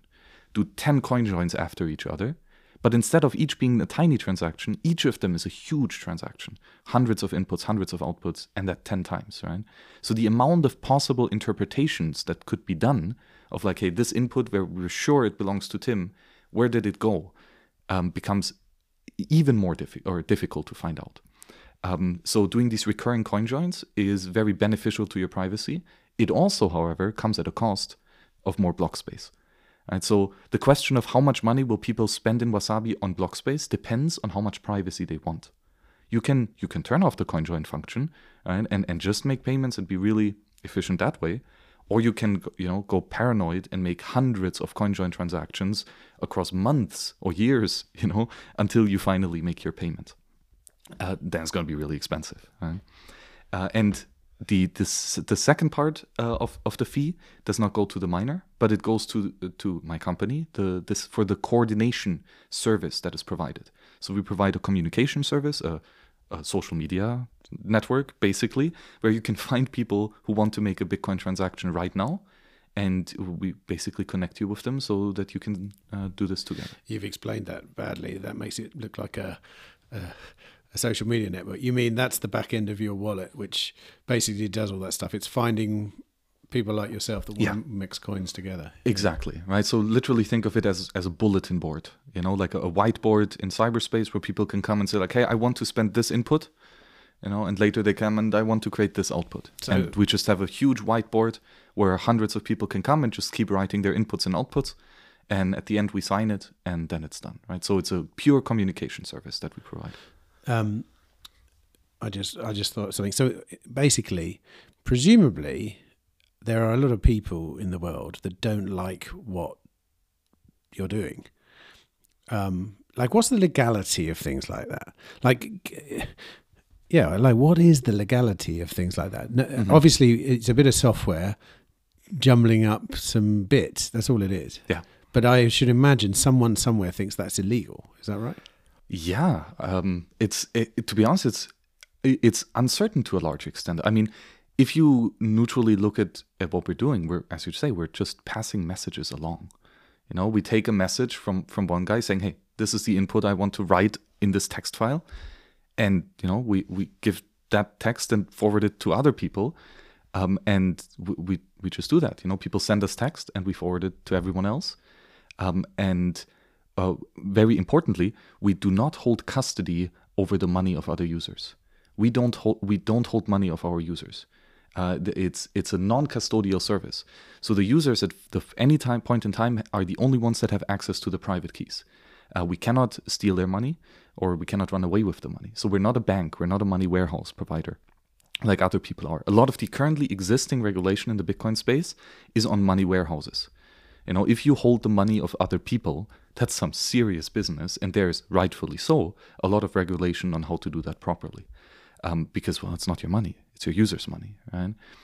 But then the regulation on a website where people can write a comment, you know, um, and where it's not even you can upload pictures and there might be I don't know child porn uploaded to your server, which is kind of an edge case. This can't even happen on our server because you can't upload a picture. Uh, you literally just pass a tiny bit of text uh, left and right. So in uh, and and we have confirmations of this from from multiple lawyers and and uh, regulate, regulatory bodies that what we're doing is is not a money service business. It's a pure communication provider, um, and th- it is absolutely illegal, absolutely legal what we do. Um, well, because freedom of speech, and um, we ch- we just talk to people basically, uh, and likewise is the usage of of this tool fully legal. Um, again, you're not engaging in a custodial relationship. Um, it is as legal as holding your Bitcoin by yourself, um, and uh, it is as legal as spending Bitcoin by yourself. Um, uh, meaning, you know, for example, if you would, uh, you know, buy some weapons of mass destructions or something with your Bitcoin, well, probably people are going to get angry at you for this. Uh, but they get angry because you're buying weapons of mass destructions, not because of the way that you talked while making that payment. You know, um, uh, it's so CoinJoin is basically it's very similar to using a VPN, to be honest. Um, it's uh, and VP, VPNs are legal, etc. Um, it's so the the intent of the service that we provide is is for one uh, block space efficiency and of course for the other privacy right? And yes privacy is a contentious or con- contended uh, or controversial contentious service. Yes and and some people don't like it. Um, but i believe that there is numerous ethical and legal reasons of why what we are doing is not just all right and should be tolerated, but by but because why what we are doing is of the utmost importance in terms of human rights and in terms of security uh, and in terms of peace of mind. Um, a civil society is not possible without privacy. Uh, it is a slave society at that point, um, and I have pretty high convictions in, in that what we're doing is is ultimately correct. If it won't ruffle some feathers, I mean, who knows? Well, it is. Yeah. I mean, every time a big something big happens and Bitcoin was used, um, there's always someone somewhere saying, "Oh, it was coin joined here. It was this, that, and the other." You know, any. Mm-hmm. It's obvious that um, you know if, yeah. you, if you want to hide a transaction, you haven't got many tools at your disposal, like you say, and um, the easiest one is one of them. But um, I mean, what is the attack vector on on you know this thing? Like, because obviously privacy is on the way out. It's a it's a trend, as in the state doesn't like privacy, the powers that be don't like privacy, and um, it's really ramped up in the last ten years. Um, when I was a kid, privacy was a real thing, and now, like, people are being born into a system where and and people are saying it out loud now privacy is not a right. You know i've heard i've heard various people up on the stage in positions of power start hinting at the fact that privacy is not a, a right. Um, you know it's it's it's un um, it's unethical to be private which is a crazy thing when you think about it. But it really is being said. So what's the attack vector on like a, a service like Wasabi, for example? Well, ultimately, because we've we've designed the service in a way that the service provider has very little power over the user. Again, the service provider can't steal from the user or can't spy on the user, etc. Uh, what the service provider can do is deny service to a to anyone, basically. So that's the the extent of the attack vector. Um, I don't know, our servers get hacked and shut down, you know, or someone pulls the plug on the computer, etc. And that just means that well, users can no longer communicate via our server with each other, right? We no longer pass the messages forward. Um, so that's that's one option. Um, but in in you know e- even so one of the design architectures of, of wasabi is that we assume that everyone knows what the coordinator knows and so even if someone would uh, if, if we would tweet out the entire logs of what happened on our computer for example or a hacker gets access to it there should not be any sensitive financial information here like the names of the people who use the service um, or or private keys to the money of the people who use the service, or even ways to break the privacy of the people who used it. Um, so that's uh, that's to some extent the, the, the goal of, of the architecture.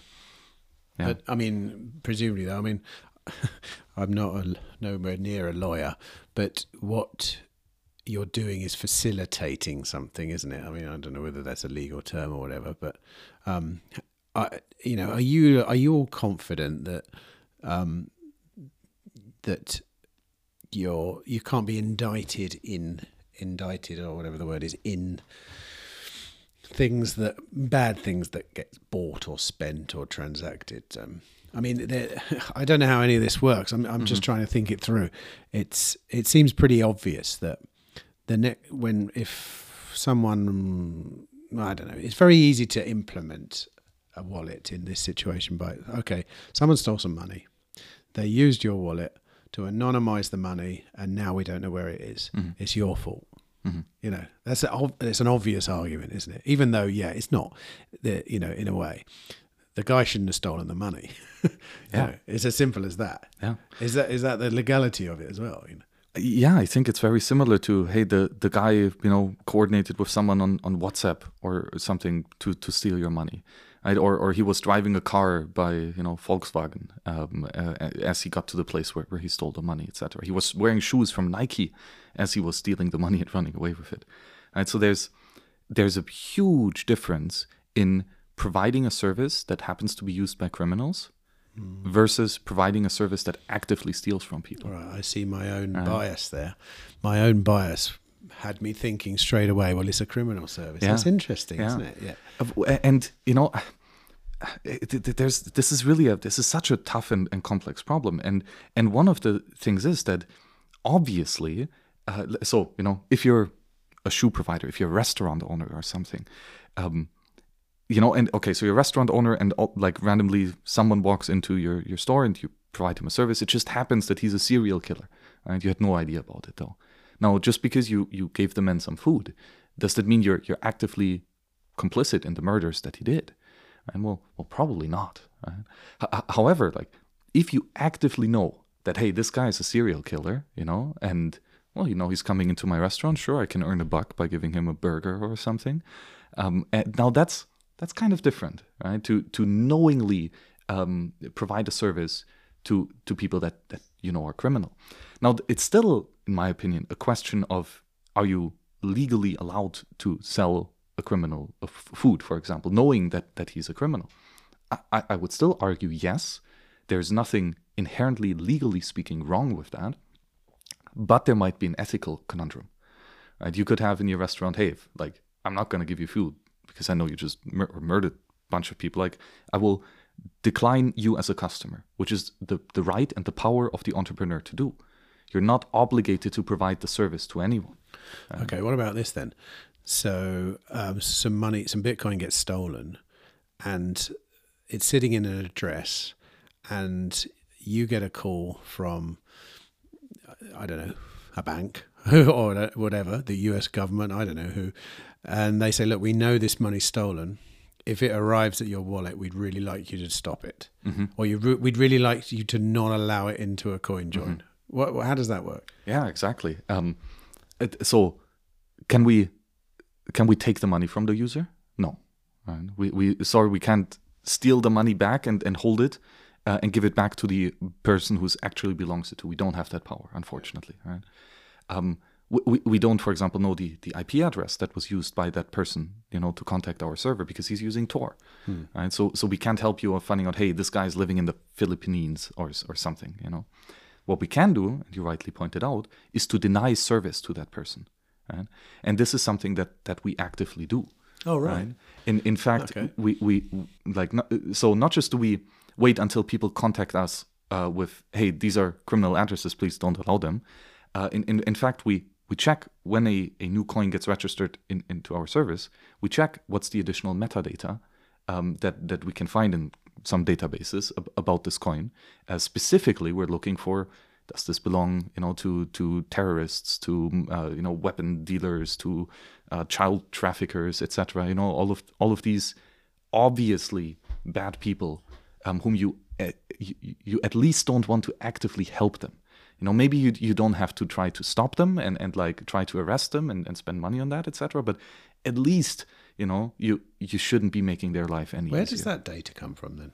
Like how do you know where does where does that reside? Mm-hmm. that's basically what all of these chain surveillance companies do you know like uh, Chainalysis etc there's a bunch of them um, and that's that's exactly what so they they, they have a database of illicit coins. Yeah they they have in, so they know uh, of course, all of the addresses and all of the coins that were on the blockchain ever. And they are continuously building a, da- a, uh, uh, a database of metadata on top of that.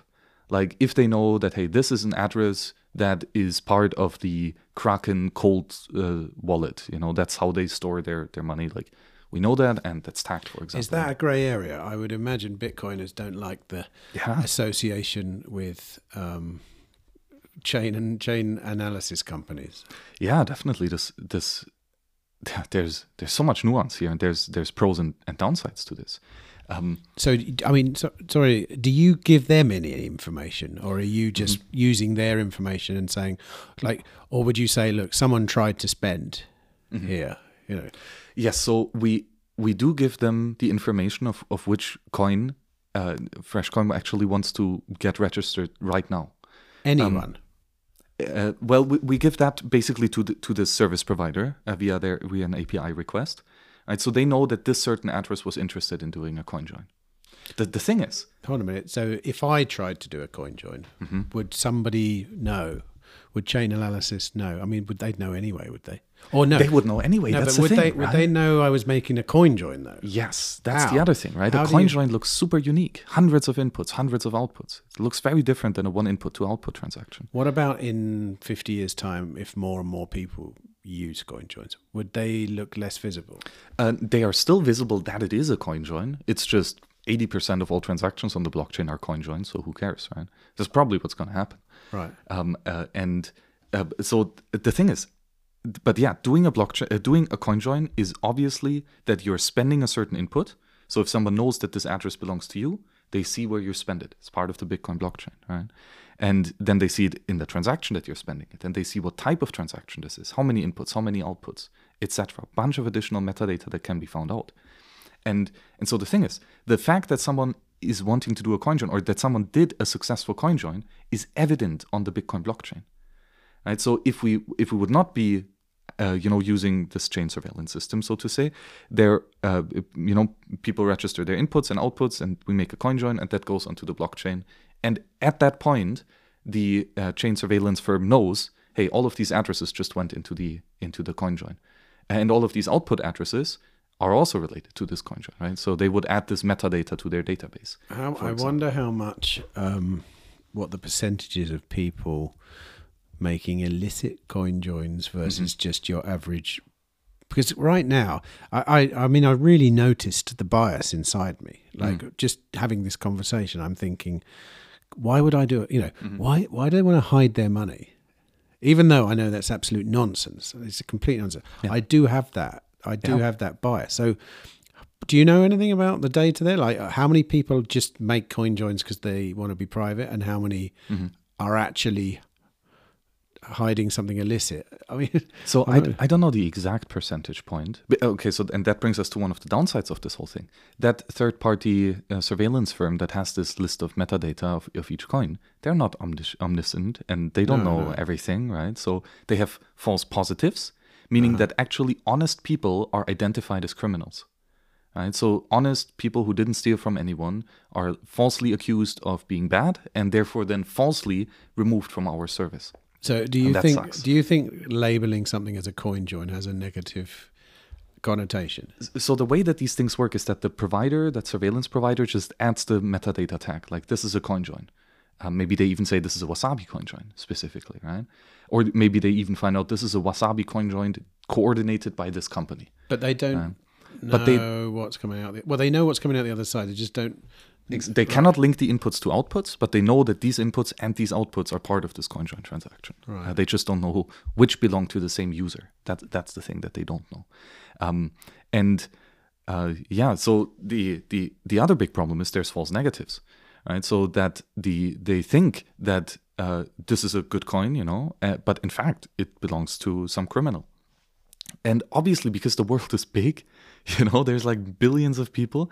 There's a bunch of bad people, and there's a bunch of bad people that have money, and there's a bunch of bad people that communicate about how to spend their money, right? So you can't catch them all. It's it's literally impossible, right? Even according to which definition of a crime, right? So the there will never ever be a hundred percent success rate of here are only you know o- only honest people who've never ever stolen. That's that's to be very difficult.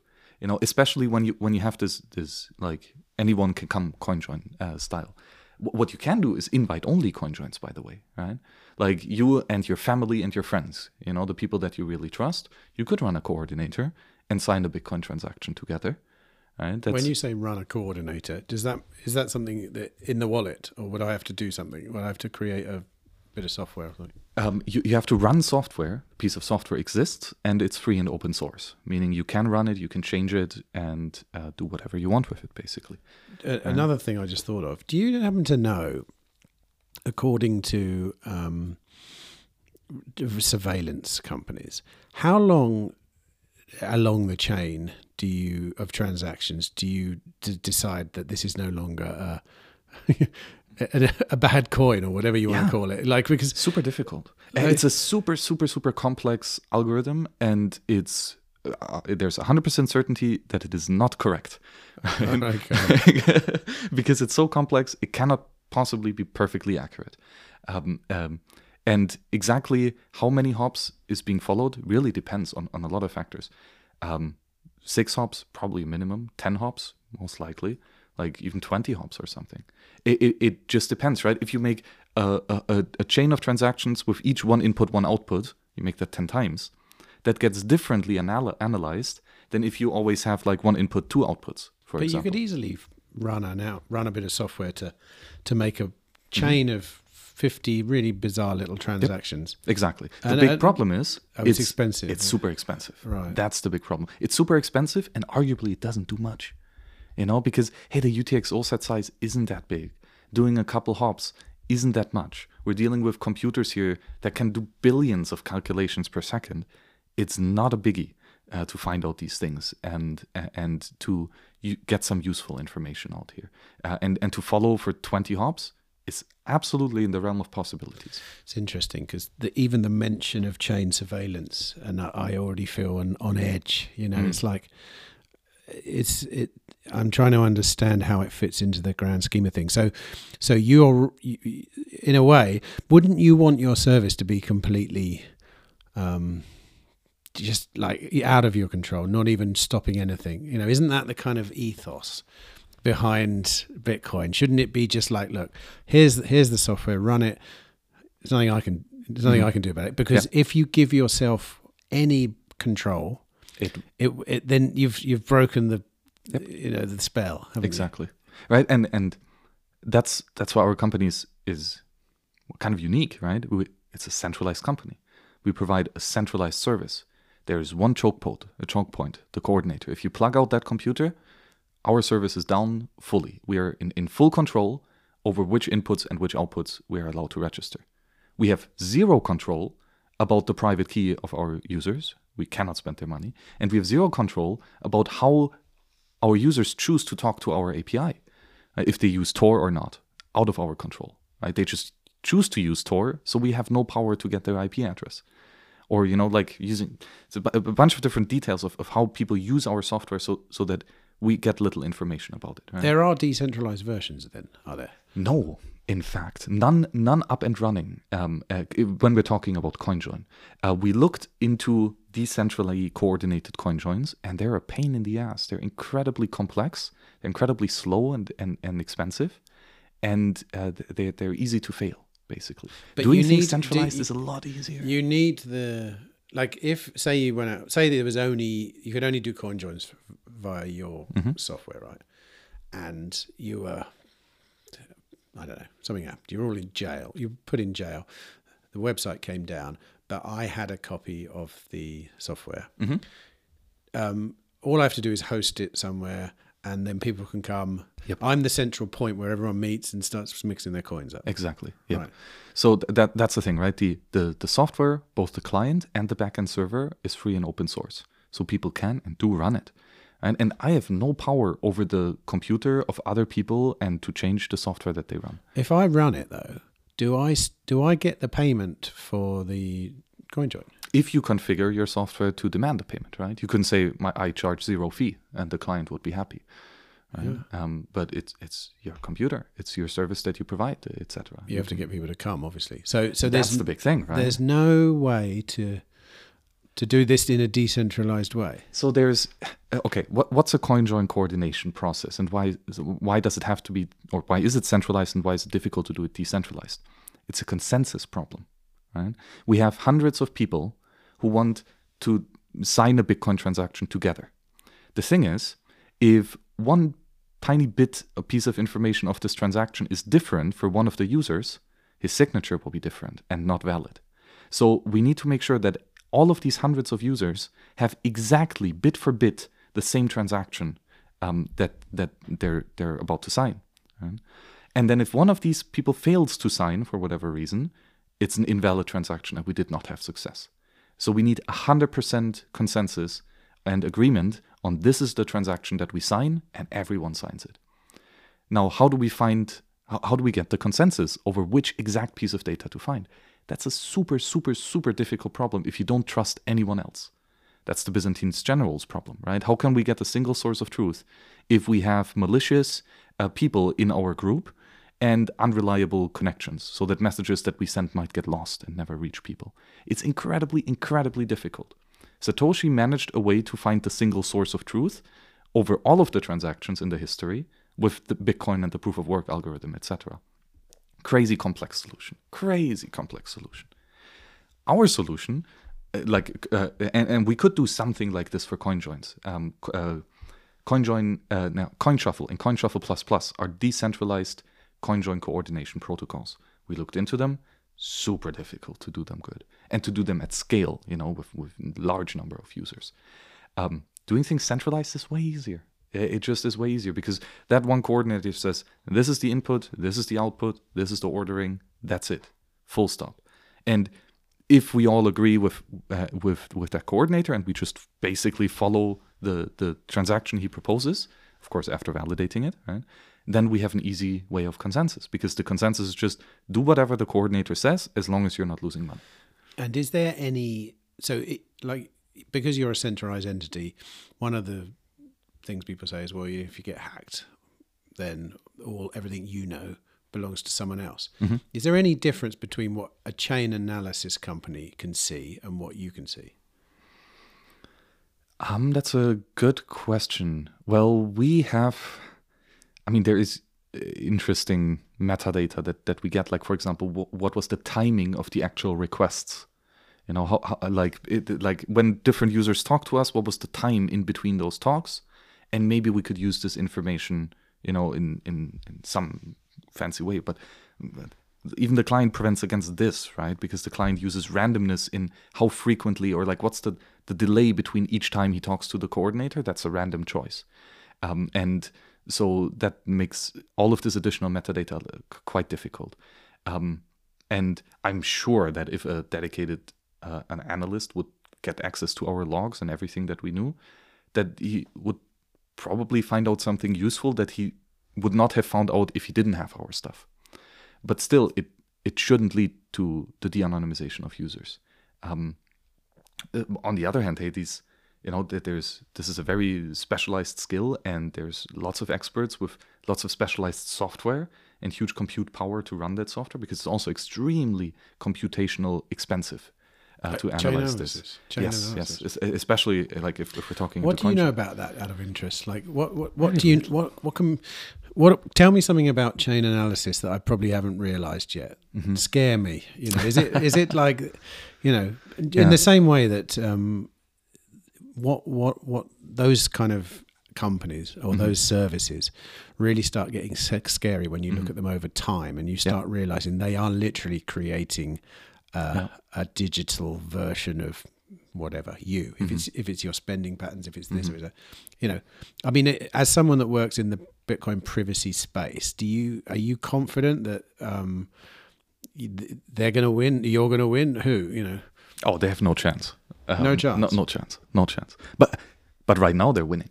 Like if you're if you're not using CoinJoin, uh, assume that every Bitcoin payment that you've made is tied, or every Bitcoin that you've made in the same wallet, especially that, is tied to one entity.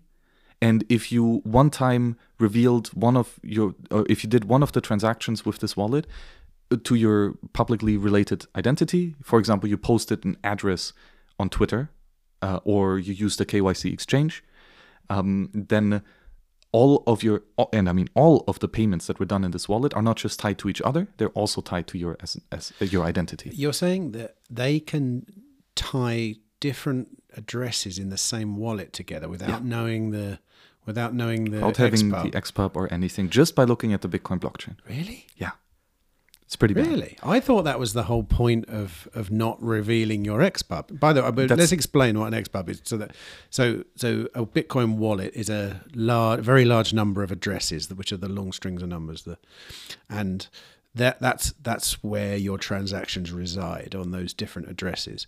And an XPub is the one big long number that encrypts all of those into the same wallet. Is that is that right? Basically, whoever knows your XPub, your extended public key, knows all of your public keys and therefore all of your addresses. in one particular In one wallet. wallet, So when you have a wallet, so the, the sum total of your wallet would be the amount of Bitcoin you have, Mm-hmm. and lots all these different transactions, all residing in different, um, hopefully, in different um, addresses. Mm-hmm. Yep. And they are these addresses are generated automatically from this one Exactly. cryptographic. Yeah. Yep. And but- one of the trick is for every new transaction, generate a new address. Yes. But so uh, even if you're doing that, Mm-hmm. so even if you're generating a new address, you're saying chain analysis, just by looking at the blockchain with their complicated tools, can tie all of your addresses together, even if you've never.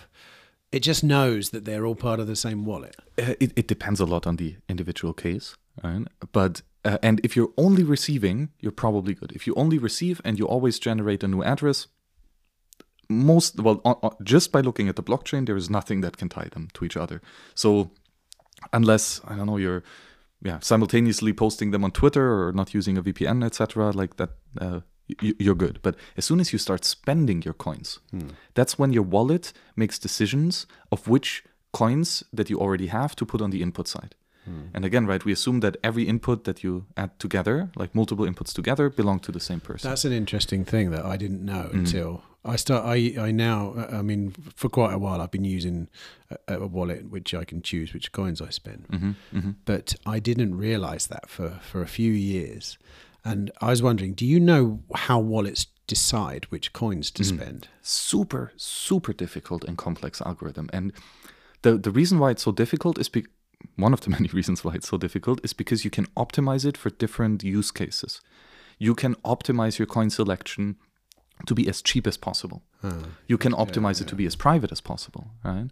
Um, you can optimize it to uh, you know send arbitrary amounts of, of, of money for example. There's many different ways that you could choose or do coin selection uh, it's incredibly incredibly complex and that's why most software developers just made it easy you know they um, like they they just did something that worked but it it maybe was more optimized for for cost, for example, right? Or and they completely disregarded privacy. Most wallets right now have coin selection that does not give a flying fuck about privacy. They make zero uh, reasonings about which coins should be selected based on how that affects your privacy.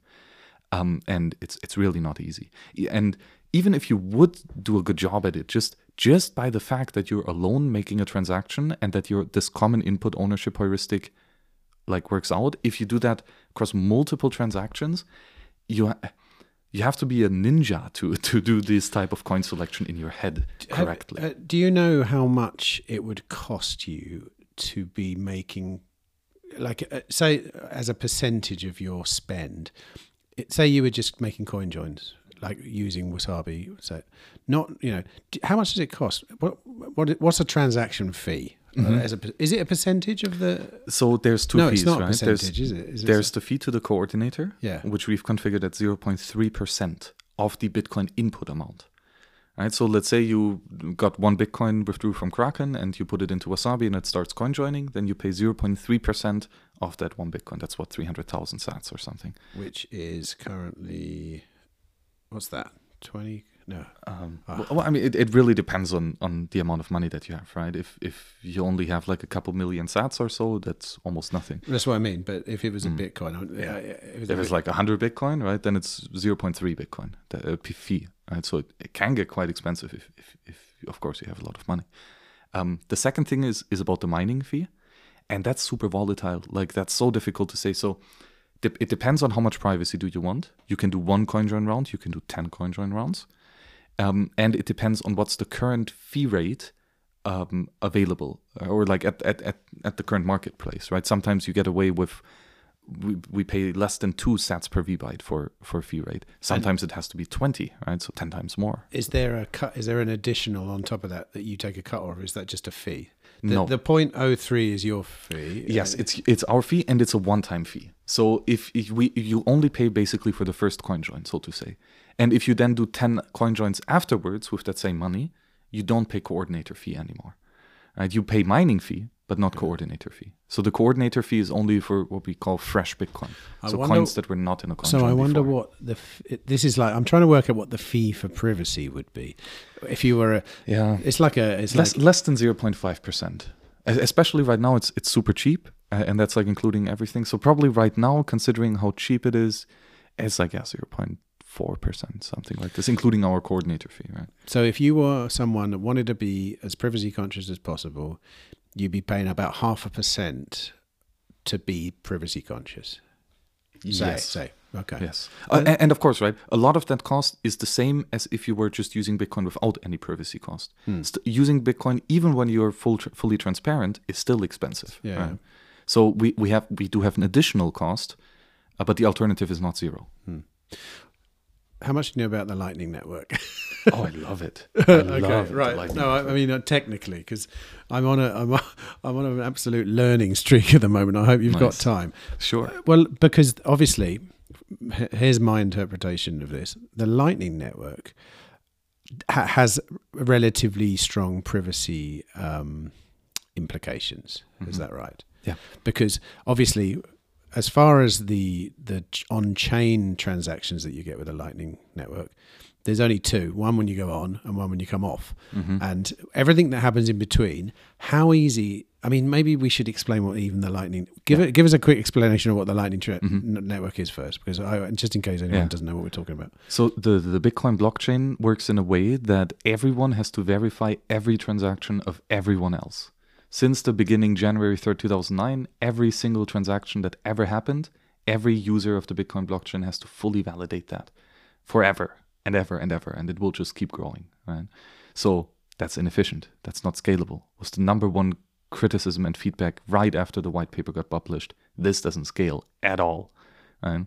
What's the Lightning Network? The Lightning Network is to make payments with Bitcoin as, as money that do not have to be verified and enforced by everyone. Right? So we're making payments where the, the actual transactions that we're making is is not part of the global consensus. Not everyone has to agree on them.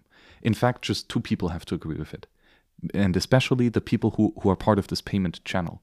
So a payment channel is what the Lightning Network is made up of. Uh, a payment channel is on the Bitcoin blockchain, an address that has a bunch of Bitcoin on there. Uh, and this address can be spent by two people if they agree. Right? And if they agree, they can make payments really, really quickly back and forth. Uh, because they don't have to wait until everyone else on the network sees the transaction. But as soon as these two people agree, of we'll spend the money here, then it's done. So we're talking about the cost of making a signature and and like one or two round trips. So it's millions of, or thousands of transactions per second um, that these two people can do uh, with no fee. With with zero fee, exactly. So as you say, right, there's a cost for opening a channel, right? uh, so for putting money on the table between these two people, and then there is a cost for for closing the channel. So after they've made all of these payments back and forth, to take the money off the table and s- send it to somewhere completely else. And uh, just to even try and simplify a bit more, um, this is this is kind of how the current monetary system kind of works as well. It's like you have the base layer of some the base layer of the money, which is the Bitcoin blockchain. Um, but the problem with that layer is transactions confirm only roughly every 10 minutes. So there's no good for making instant payments. And I, I mean, one of the ways I think about it, and this, you correct me if I'm wrong, is you take some Bitcoin from the base layer and you kind of stake it on another layer and it sits there until you return it back to the base layer. Um, and that's the only two transactions that occur on the Bitcoin blockchain. While it's staked on this new layer, it creates a, a, a liquidity pool that you can send around really quickly. Is that is that a fair way to describe it? I, it's a useful analogy for sure. Um, just one thing I'd like to highlight is that even the second layer thing is just Bitcoin blocked or Bitcoin transactions like any other Bitcoin transaction, but they're so they're valid Bitcoin transactions that have not yet been broadcast to the Bitcoin blockchain. So in Lightning Network, you're kind of preparing and pre-signing transactions that could be going to the blockchain, but you're kind of holding off with putting them onto the blockchain just yet because maybe you want to make a future transaction. Right. right. So we just we keep on kind of updating how we're spending this coin on the blockchain, but for each update we don't send the up each update transaction to the Bitcoin network or to the Bitcoin blockchain. We just keep it between the two parties of the channel. And that way, um, there can be no creation of Bitcoin.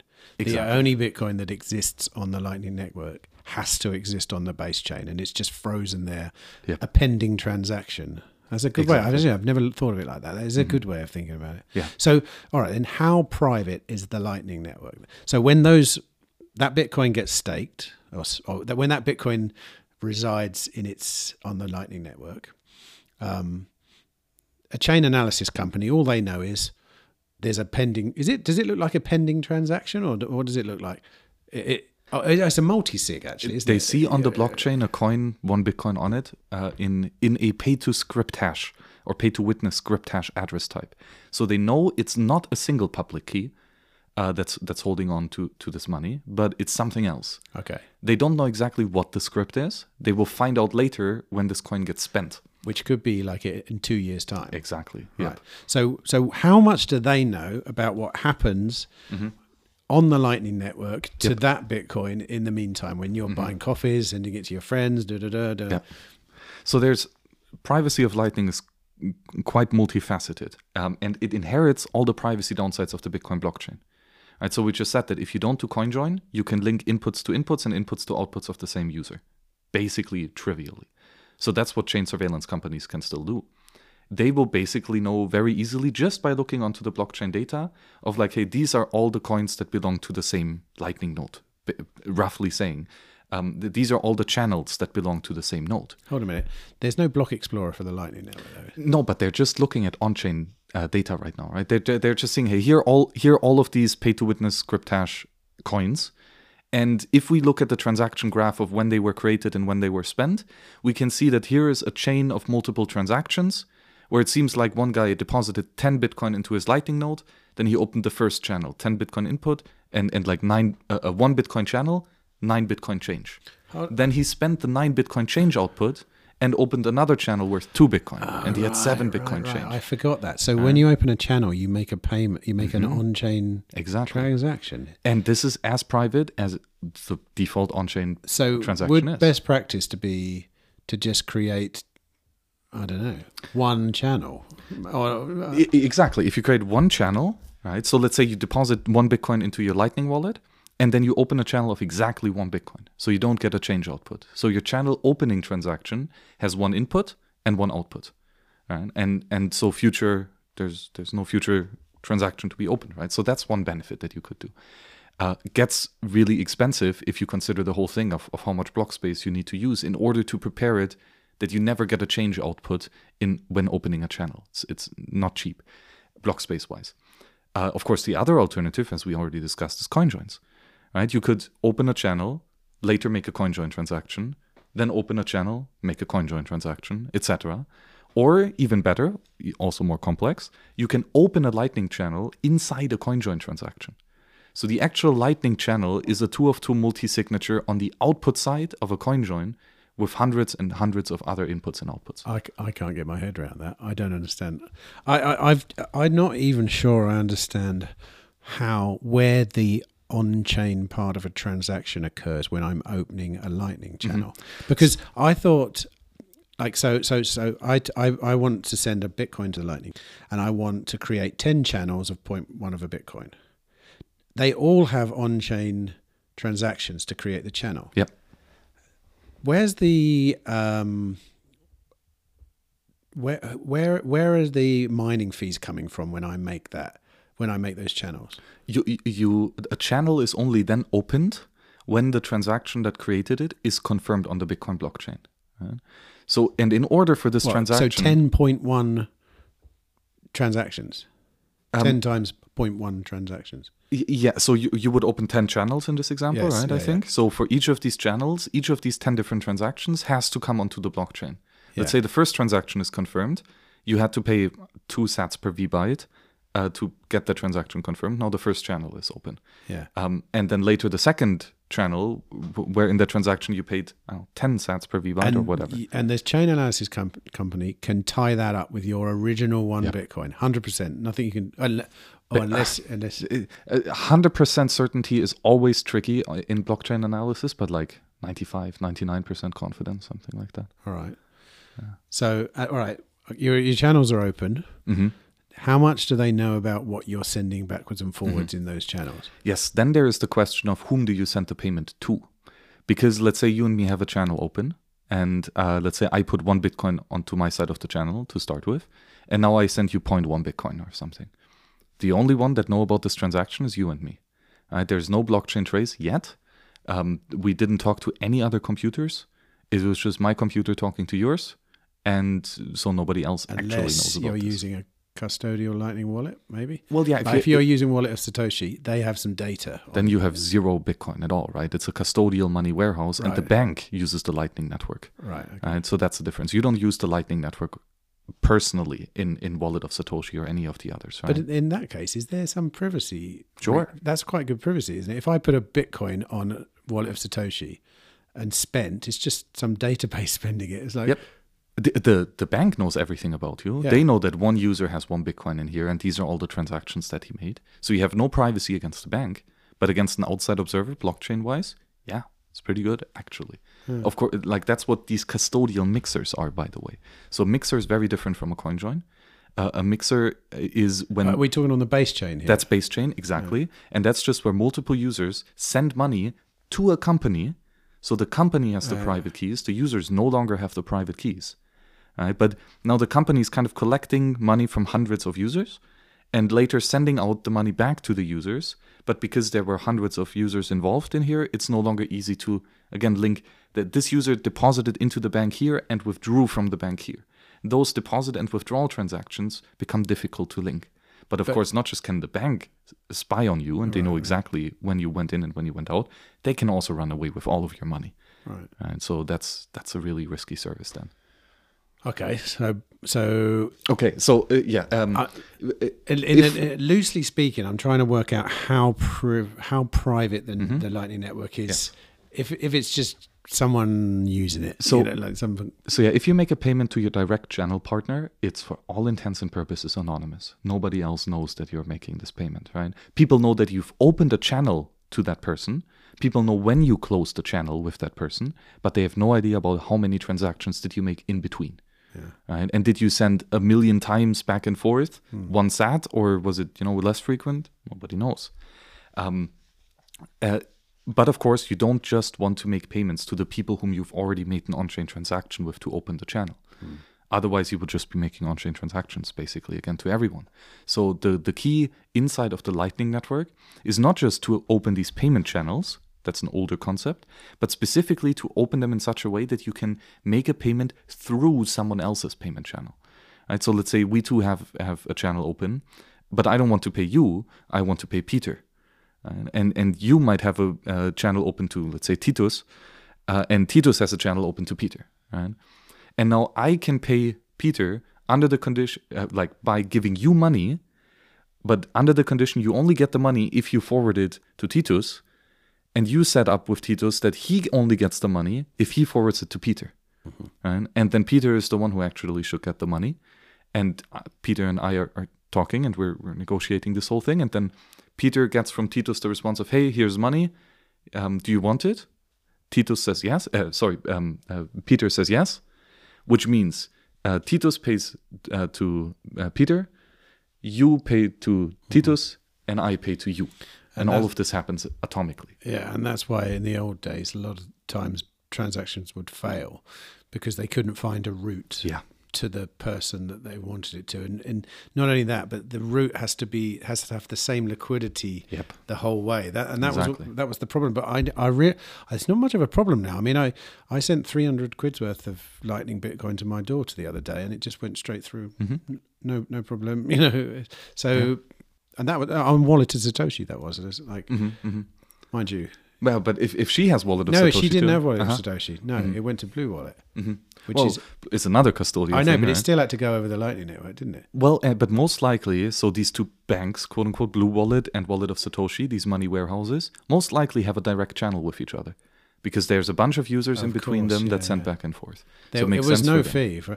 Uh, actually, it's interesting. I only just discovered the other day, a few days ago, that Blue Wallet's Lightning Wallet was custodial. Yeah. I didn't. I didn't know that Mm-hmm. because I I've been giving my kids um, pocket money in Bitcoin for years, Mm-hmm. and I I set them up because they you know it's it's a really visual UX Blue Yeah. Wallet. It's really good for kids. They can it's like a bank. You can see. You know. um, but yeah, now, now I'm I'm going to switch their it's their savings really. Yeah. I'm going to switch it to um, to on chain in Blue Wallet because I, I didn't know that. Mm-hmm. Yeah. I've been it's it's been three or four years and I, Yeah, I didn't exactly. realize. hmm It's quite scary, right? The the differentiation between the actual base money and and the money warehouses isn't as clear cut in Bitcoin from the user facing side, and most people just don't know what it actually means. They don't know that they have a custodial wallet, and they don't know what it means until people run away with your money, and you're like, oh shit. What, what do you mean? All my Bitcoin is gone. Or when they're in El Salvador, they realize that Wallet of Satoshi works every single time, Yeah. and a lot of the other ones don't. Sure. And and it's it, it, here's my take, and I'm I'm probably being a bad Bitcoiner here, but I don't mind keeping a few hundred quid on Wallet of Satoshi, and I d- but I'm prepared to lose that 200, Mm-hmm. Yeah. uh, 200 bucks or whatever, yeah. um, because it's so bloody good at what it does. Sure. And this is also nothing new, and I think it's it's also nothing bad. Um, gold, for example, great money, right? Lovely. You can self custody it. It's awesome. It's just also heavy. And if you want to guard it, you need a, a metal box and a guy with a gun standing in front of it, and then you need to move that. So you need like six horses to pull the thing, you know. So it's it's expensive to move gold. It's costly to move gold. That's known as demurrage cost, the cost of holding and spending the money moving it physically. In, in, in the world of gold, quite expensive, high demurrage cost. Hmm. So what do you do? You move your money into a money warehouse. You move your gold coin once, very heavily, lots of guards, lots of guns, etc. You move them into the vault. There it doesn't move anymore, and you get a, a paper certificate saying that whoever has this paper gets access to the gold. Hmm. Right? And now you can move away, like you have a tiny piece of paper worth, I don't know, 10 kilos of gold, and you can easily pass it back and forth. The demurrage cost of spending that money substitute, that money certificate, that piece of paper, the cost of spending that way cheaper. Do you think there's a time in the future where not where non-custodial lightning is very simple? Because- sure, it will be it will be very simple. It will still be costly, I think. That's the kicker. I think Bitcoin blockchain transactions will be insanely expensive. Utterly insanely Well, they would have to be, especially in the distant Yeah. future, because the miner's are going to need paying with something, aren't they? Yeah. And it's just this is a, a global consensus system for the planet. Now we have 8 billion people, hopefully soon a bunch more. There's not much block space because we need to verify every transaction that everyone ever makes 8 billion times. Does that mean there'll be another layer on top of um, Lightning then, or whatever? There will be custodians. Yeah. The, the demurrage cost of spending Bitcoin on the blockchain is going to be utterly expensive. So many people will be priced out of it, meaning they will prefer to not make blockchain transactions. So they will go into something like Lightning, which reduces the amount of blockchain transactions that you need to make. You're still making them, right? Mm. And then basically the next step is to go into a money warehouse. Now that can be a single centralized money warehouse like Blue Wallet or Wallet of Satoshi, etc. Or that could be a federation. Right? Fedimint, for example, or, or Liquid, the sidechain, is, is, in my opinion, a money warehouse that's federated. Right? So you put your Bitcoin, your base layer money, not just to one company, but to like five out of seven companies. And you get a paper receipt that's signed by five out of seven of these companies. And now you can move it whenever five out of these seven um, collaborate. So one bank alone cannot steal your money. Has to be five banks together uh, that collaborate in order to spend that money again. So Bitcoin will enable that federated money warehouses, but it because of the high demurrage cost of Bitcoin and Lightning, using Lightning is going to be expensive too. Now, now we can say it's fast and cheap and free, just like we said at the beginning of, of the Bitcoin blockchain days. It's fast and, and free and completely gratis and fully anonymous. Turns out it's not. Same with the Lightning network. Doesn't I mean the way the paint picture you paint there in the future uh, is um, doesn't don't don't we run the risk of having all the same problems of the current system or uh, you know paper Bitcoin everywhere Yeah. because no one can afford to spend real Bitcoin. Because one of the things I've always thought is what I like about Bitcoin is that at the end of the day I can spurn paper Bitcoin because I, I can just demand real Bitcoin because I can work it out myself. Yep. But what if I can't afford the transaction? Exactly. Exactly. It's So great that, that you can. it's great that you can demand, you know, uh, to get your gold coins out of the bank. But where are you gonna put it? Are you gonna hire a guy with a gun and a big metal box to store it? Well, So come on then. What's that? What does that mean?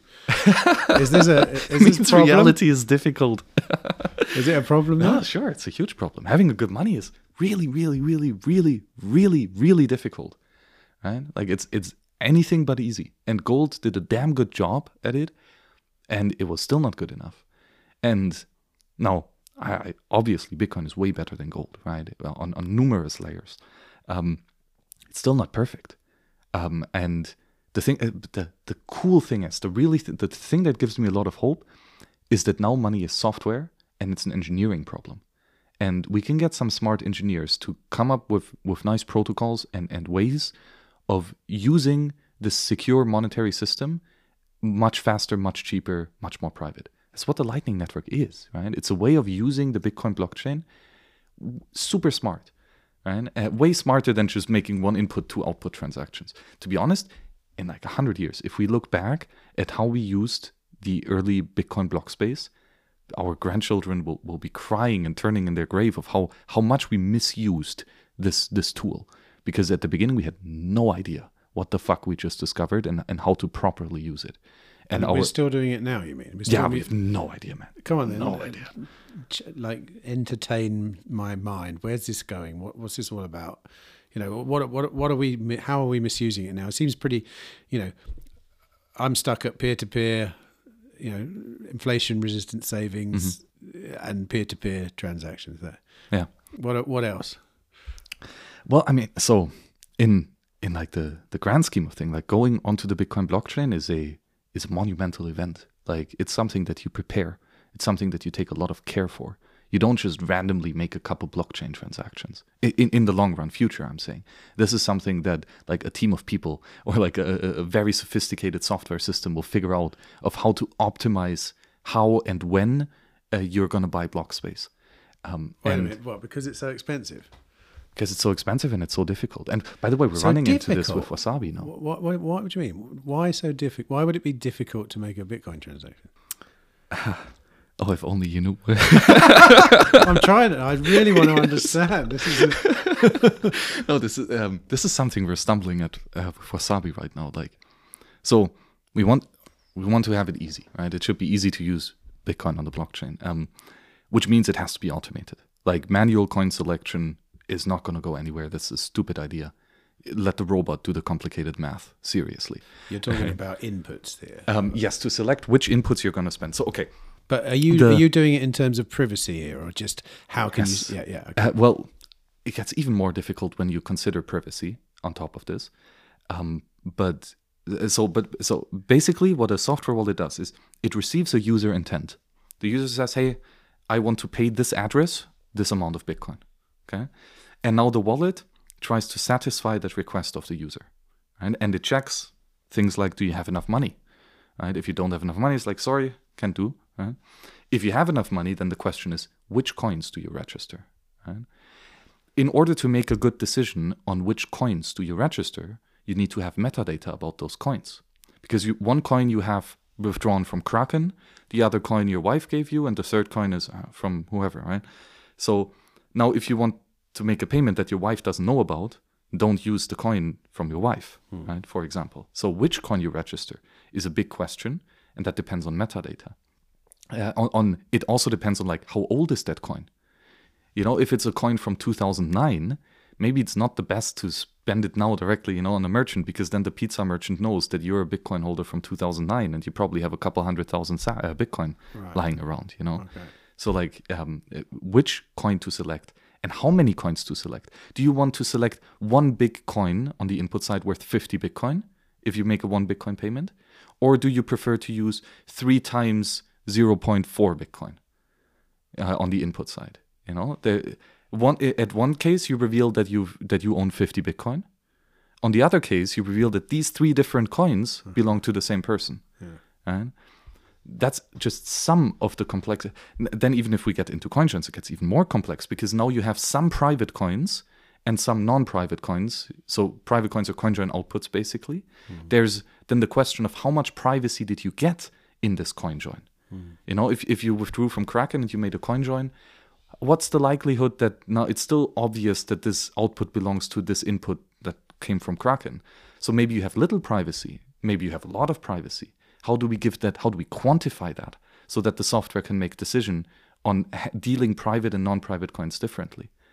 And, and so then uh, we need to figure out how how to quantify the privacy of coins. Then we need to know sh- now should you select private coins or non-private coins? Um, and again, considering all the amounts, age, etc. Then we go to the output side, right? So which payments do you want to make? If you want to make a payment that should be private, then we need to consider the input selection again. Did we select only private inputs? if if no then you shouldn't make this payment yet because it's not a private payment yet because the inputs are not yet private right? So then you you need to say okay let's let's make only a self spend in this first round. So we're not making the payment yet. We're just sending it to ourselves to gain more privacy before we can make the payment. But then is how many outputs do you get? What's the value of those outputs that you get right? And and how sure can you be that other people will use the same denominations as you, so that the size of the crowd gets larger, etc. Right? And then okay, so we've done the first round. Now let's do the second round of coin join. How long should we wait in between these rounds of coin joins? Which of those coins that I got in the previous coin join should I select in the future, etc. Right? And then on the output side of that, okay, it's stupid to just send it to yourself. So you want to make some payments to the merchant directly, but you also maybe want to open a Lightning channel right? Because keeping everything on chain is stupid. You want to be able to make off chain payments as well. So now we need to coordinate with whom do you want to open the channel with? How much money? You know, is he online at the same time? Does he understand what a coin join is? Like, and I could keep going for, for another hour about the complexity of this entire thing. But I'm, I'm seriously that what we're trying to achieve with Wasabi right now, to have a privacy by default software wallet, is I think as difficult as building a self-driving car. Not just that drives you to where you want without getting into an accident, but even that the car figures out where you want to go without you needing to tell the car. Right? Because we want to make it all easy and automated by default. So Isn't it's there- bloody difficult. Isn't there an inherent danger in that? That, in a way, by knowing, by having a bit of software that knows all this to make, it needs to know a bunch of stuff about you to, in Yeah. Mm-hmm. order to make the decision. So you're basically creating a, an attack vector right there because you're you're Yeah. creating a, um, yeah, we we have to assume that that your computer is secure and that your computer isn't hacked, etc. But what I mean is, like, in order to know how to anonymize someone, Mm-hmm. you kind of have to de-anonymize them. You know what I mean? Like, uh, Yeah, otherwise, otherwise, you know, you're the, the question is who does the computation, right? So this is a, as I just laid out, incredibly complex problem. So who's solve who's trying to solve it? If it's a third-party computer that solves it, well then you have to tell that computer these are my coins, this is all the metadata, this is here's where I got them, you know, these are all the coin joins that I made, this is the privacy level that I gained, etc. And then that third-party computer does the verification and analysis and optimizations and sends it back to you. But then, of course, he knows everything about you. So the goal is not just to figure this out, but to figure this out in a efficient enough way so that you can run it on your laptop, on your phone, right? That only your computer is involved with this, that no other computer is, is being relied upon with the security and, and the privacy of your information, right? Which which turns this into even more of a clusterfuck. it's so so difficult. that when you said earlier that you think in the long distant future making an on-chain transaction will be this big ceremonial sort of explain why who's making this transaction and why are they why are they being so specific about what they're doing So, I mean, in the okay, let's go crazy Bitcoin future, right? So, it doesn't make sense to lock up a Bitcoin uh, coin just with one private key. Most likely, you're gonna have like a multi-signature where it's like seven out of ten private keys have to sign it. are we talking about bitcoin being worth uh, like a hundred million dollars or something it's, a, it's a valuable Basically. thing Yeah, it's a it's mega valuable thing. You know, like it already is, right? So you better protect it well. And, and so multi signatures, you're gonna do protections on Bitcoin script layer, right? You're gonna have multi-signatures, timelocks, hash pre-images, maybe some pre-signed transaction. There's gonna be a lot of information and a lot of coordination that is gonna be needed just to produce a valid signature of of that coin or a valid script uh, to that coin. Do you know what's funny? I just thought currently people are just keeping them on exchanges. Yeah. I don't, Yeah. no, no, It's that- ridiculous. Sorry about it, but it just occurred to me that, you know, like if this is true, I see what you mean now about people looking back Yeah. and going, "What did you, you wrote, you know, What the fuck, people? How how would you ever thought that this is a good idea? Like, you know, what do you what do you mean you made a transaction by yourself? Yeah. J- j- just the fact that you own an entire UTXO is gonna be crazy. What do you mean? You're the only one that has access to this one UTXO on. What do you mean? You have access to an on-chain UTXO? Let it like alone? Just by yourself? That's crazy. Like in the long term future, a single UTXO on the Bitcoin blockchain is going to be controlled by thousands of people in like Lightning channel factories, etc. Like the fact that what you own that an on-chain coin is Lightning channel factories. What are you talking about? it's basically a, a lightning channel, but not just with two people, but with hundreds of people or thousands of people. And so, and what's the point of it? Just to create liquidity, you know? so it's like eh, well, to be more block space efficient. Because all of a sudden, instead of yeah. thousand people needing a thousand outputs on the uh, to open a thousand channels, now a thousand people get one output, and they can still open individual channels on top of that. Uh, it's kind of so yeah. I'm, I'm and like all of this is the if you look into Lightning, for example, or just CoinJoin already, and, and Lightning channel factories, we're just layering and layering complexity on the coordination of generating a new Bitcoin address and spending that. And that's it, it will get more complex and complex and complex, and we will prepare a lot more for these types of events to get the most bang for our buck when we when we go on chain. And that's purely because the value of a Bitcoin, Mm-hmm. the purchasing power will be uh, so large. Yeah. It's as simple as that. The, Yeah. the fact that you own a UTXO that has sats in them is going to be incre- incredibly valuable, and the fact that you're wealthy enough to move it is also going to be a, a something special. So, so in in this distant future, say there's 15 billion people on the planet. How are most of them transacting in Bitcoin in a hyper Bitcoinized world?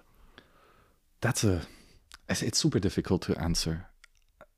I think most likely it's going to be a custodial relationship um, with kind of second layer ways to get out of that custodial relationship. So you can withdraw from your bank via a lightning payment, for example. You don't have to go on chain to withdraw from your bank. And so, and cu- most people are going to be using custodial. Most people are going to be fine. There's I going to be so. the odd rug pull, but it's Yeah. yeah.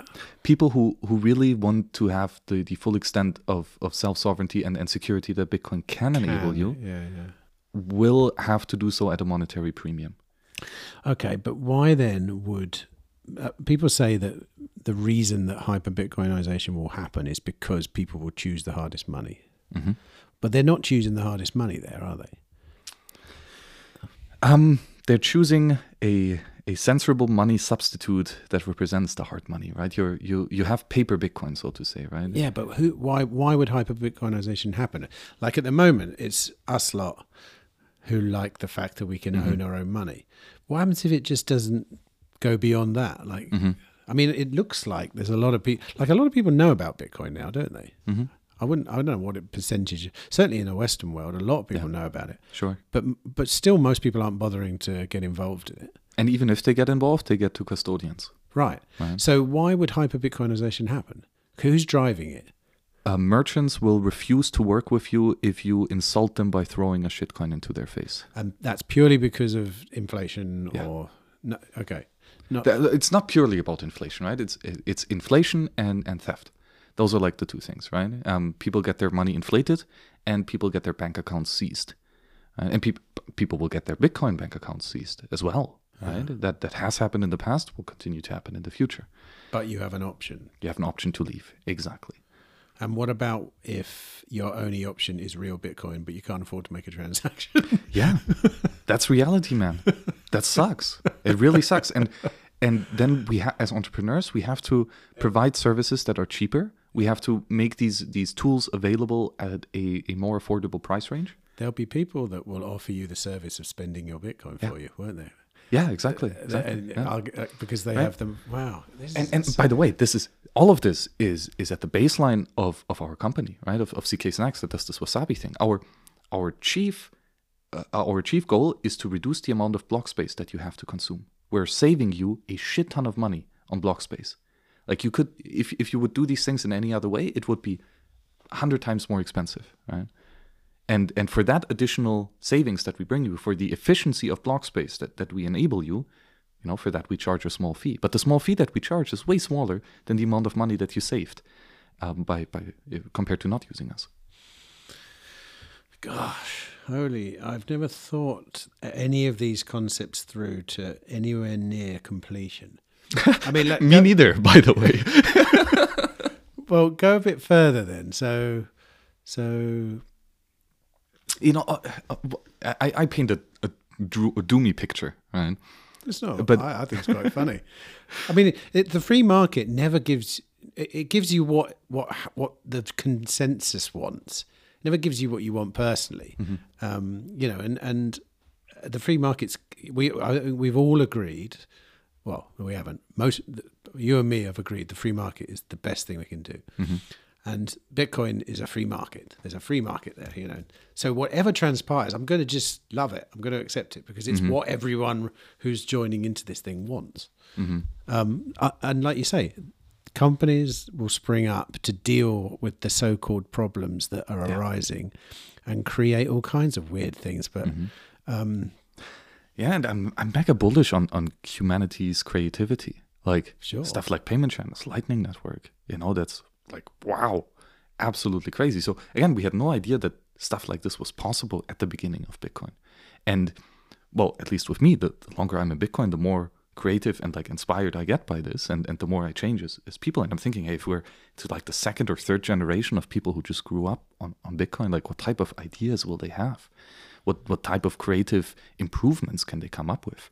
So I'm I know the the constraints of the reality of, of Bitcoin as a system, and it's important to know to know the constraints, but we can get a lot better at at, at playing our, our games within these constraints.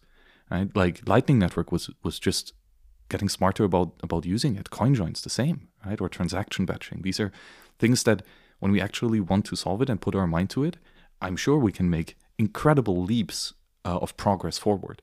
Um, and it, it might be something like you know the like the internet like it's been failing to scale since the very beginning. People said it's not scalable this this won't work.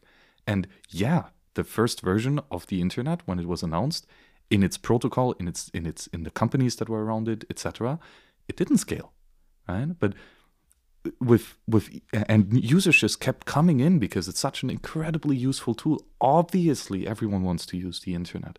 Ob- just like it's as obvious that everyone will be using bitcoin the question is just how right? And you're not your own isp provider right? You could be. I know people who have their own isp service just because they can but that's not how the average person is, is interacting with, with the protocol ultimately. What I'm thinking though is um, when you look at why people like us want to use Bitcoin, uncensorable, you know, self custody, all these kind of things.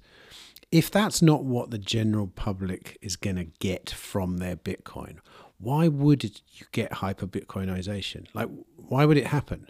Because it's it's definitely driven by adoption. It's driven by people accepting it. I'll give an mm-hmm. example. Like when I go to El Salvador, it's easier to pay with Bitcoin than it is to do something else. yeah Right. So there's a good reason. Okay, I'm going to use Bitcoin.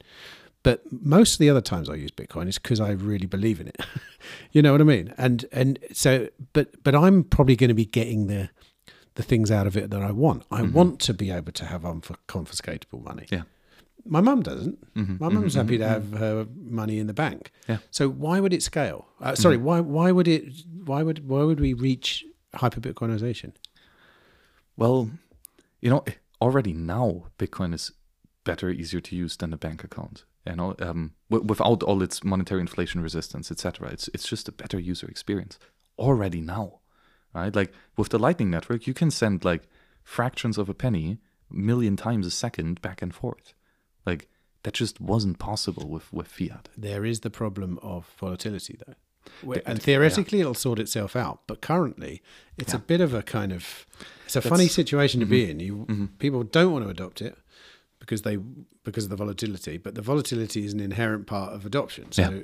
Yeah, exactly. And yeah, volatility. Will, the, you know, the thing is, money is a network effect, and there's a strong winner take all um, scenario, right? Where and that's there's multiple reasons for it. One is of course because the the money is that with which everyone every merchant wants to get paid in, and So you just have that money and you get whatever you want on the market. That's that's already th- that's good, and and then a result of that is that every merchant denominates their prices in that money, right? Which is kind of the next step, and that makes calculation a lot easier, right? To um, to have multiple different currencies on your balance sheet and on your cash flow, and to try to do financial planning and like future predictions is utterly complex. And having one currency is way, way, way easier and cheaper. So there is definitely the incentive for for merchants to consolidate their balance sheet at the end of the day to a single currency. Um, and I I think that the the cost of having multiple currencies, especially when these other currencies are are shit and hyperinflating, will get ever and ever more apparent uh, to people. What about? Um, oh Jesus! I've just completely forgotten. I'm thinking about six thousand things at one time at the moment. I had a Welcome really, to the Bitcoin rabbit hole. I had a really good question just then. Um, what? Oh my! Multiple currencies. What was it? Oh my God! I can't remember. I've lost. I've completely lost my chain of thought. I'm So- darting around too much, trying to grasp. I, I like I say, there's been a few new concepts here for Mm. me, and as a result, they're not fully integrated yet. Mm. So, and I, I keep want to build. I keep want to build on top of them, um, and I, I can't really get there. Oh, I know. Well, this is something completely different. Uh, just have you ever heard of something called Urbit? hmm What do you think of it? Um, it's it's really nice. So maybe to give a quick intro, I it's a operating system based on a functional programming language. Now, what exactly the functional programming language does uh, is not. I'm not qualified to answer. Well, that goes a bit too deep. In I'll tell you why. Before you go on, in El Salvador, I met a guy at a party who's an Urbit developer. They all live in El Sal. They live in San Salvador in this Mhm. big house, and I had a three-hour conversation with him about many things, including hallucinogenic drugs, and I mean, we went all over the place for three hours. But I I originally went up there to talk to him about Urbit because it did sound pretty interesting. Mhm. My my take was a decentralized operating system, kind of. You know, kind of, but there are there are apps. It's a it's a fully you know It's he, a thing. But he, I mean, he's someone a bit like yourself. He knows a lot of stuff about some some things that I don't know much about, and he was convinced not only of Bitcoin, which put, made me feel at ease, but about Urbit too, and about how Urbit is the future as much as Bitcoin is. Mhm, mhm, mhm. Um, but yeah, I was just wondering if you knew what it was because a lot of people don't. Like, it's Mm. amazing how many people have never heard of it. It's been been around like over ten years, I think. Yeah, it's quite an old project, quite advanced. And you know the again the the the big question is who controls the computer, right? And if if you don't control the computer, uh, like the, the physical hardware, you know, and and the software that runs on it, then anything that you build on top of that is is fragile, Hmm. right? If it's someone else's computer. For whatever reason, they can shut you down. Um, they might see everything you do. They can spy on you. They can manipulate you by sending you wrong answers to or like wrong solutions to the programs that you're running, etc. It's can be very manipulative, very dangerous environment. So a lot of these things that we build, including Bitcoin, only works if you have access to a good computer, like actually owning it, actually having a secure environment here. And I think, yeah, a couple hundred years, if, if they look back on how we did computing now, they'll probably laugh as well of, of how bad it is. Not just for probably the, the hardware uh, could be a lot better, uh, and uh, then the software especially as well. Um, so I think Urbit is a is an interesting approach to kind of uh, try to make the computing infrastructure more more secure and more reliable, uh, which which is great. Um, I'm sure this is not the perfect solution, um, but it's it's getting us towards that direction. Um, the the important thing, that, that the high level thing I understand about Urbit, is just that concept that it becomes a lot easier uh, and, and more secure to run a server, right? So a computer that's uh, available for you to do computation, basically that, and you can access the computation from another device. And also, I think they have one protocol that's uh, under that everything speaks to each other in a common language. Whereas at the moment, you know, if you've got a bit of software on your computer made by one company, it's very difficult to integrate it with something else. Whereas I think on Urbit, it's a I just remember a lot of planets and constellations and weird videos. I, I mean, it was a really trippy conversation. It has to be said. I haven't never published it yet. I, I'm, it's taking so long to edit because it, uh, you know, I keep listening to it back. But, but um, it, it, like I say, he was a he was. What's your? Have you got any unusual takes on um, other coins, Ethereum, whatever? I don't know.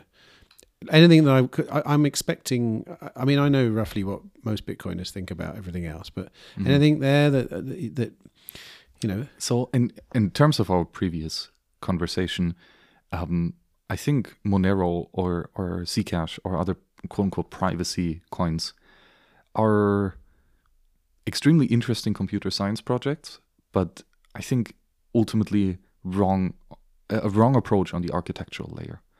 Um, again, Bitcoin is a consensus system. Uh, we need to verify every transaction of everyone else, uh, and now that that is fundamental in its design, and, and uh, trying and then trying to obfuscate the or, or like in, in the protocol itself adding complexity to the base monetary protocol itself like fancy cryptography uh, or um, yeah basically fancy cryptographies etc uh, adds a lot of vulnerabilities to to, to that software is that what Monero is? Mm-hmm.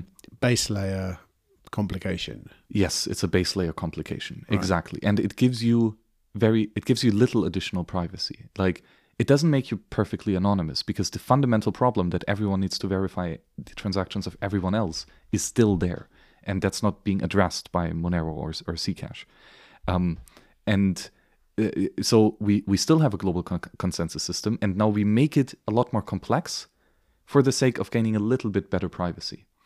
And I think that's that's not good. Uh, it it starts falling apart a lot because even Bitcoin, as, as simple as it is right now, it's already hitting scaling limits. And if you if we have a more complex underlying, then it's more difficult to build on top of it. Uh, because Bitcoin is so simple, we can make elegant solutions on top of that. Like you can make the Lightning Network in Bitcoin.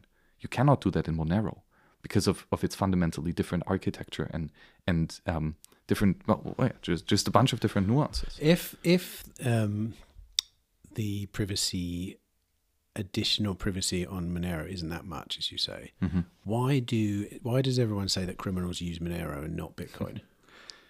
Yeah, I mean, they is that that's true, just for it? the I, I don't know. There's way more usage of Bitcoin than Monero. Right? You think? So- I I'm- don't know. I mean, so like in, in total amounts of, of transactions or economic volume, Bitcoin is way bigger, right?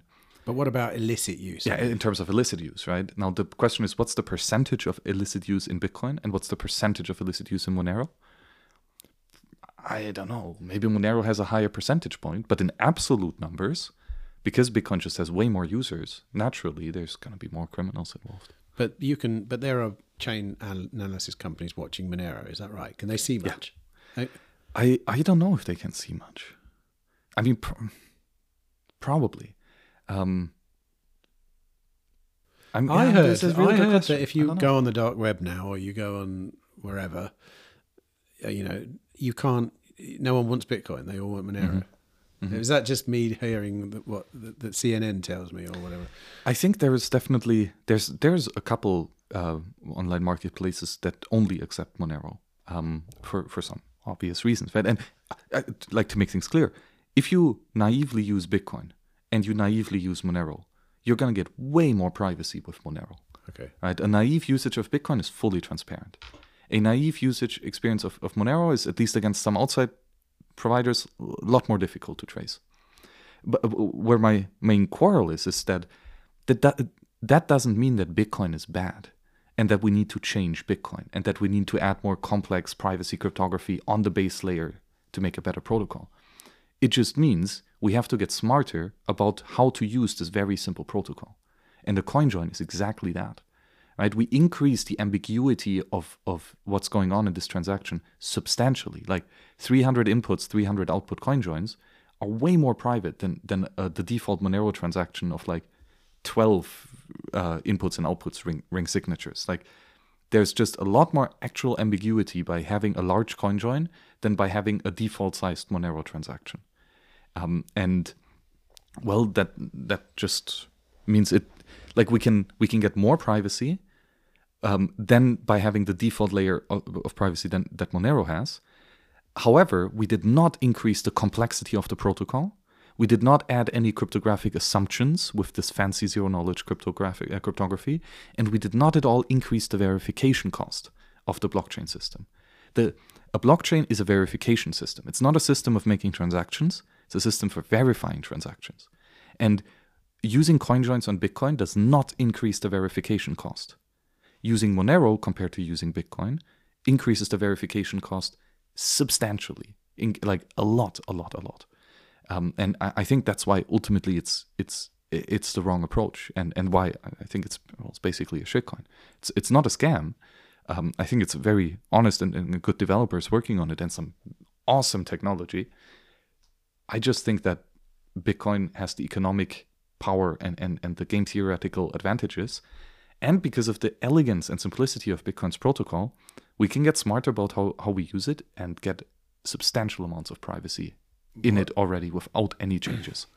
Something that the the Urbit guy I spoke to said was he'd he'd he'd worked on Ethereum in the past, and one of the things he said that I remember that struck a chord was that um, Bitcoin's inevitability is not it's not inevitable, and he said he said I mean he's a bit he was a Bitcoin maximalist self, but but knew but knew about other protocols, and he said yeah um, you know, Ethereum is direct competition to Bitcoin, not in the fact that they do the same things, but in the fact that the current system that we live under is probably going to co-opt hmm Ethereum. So it is competition because if they can get that going, they have, you know, what do you think about that? Is that true? Do you think Bitcoin's inevitable?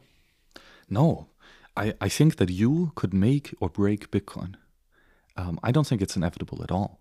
And I think if we wanted to, we we can destroy Bitcoin. Surely, like But look how.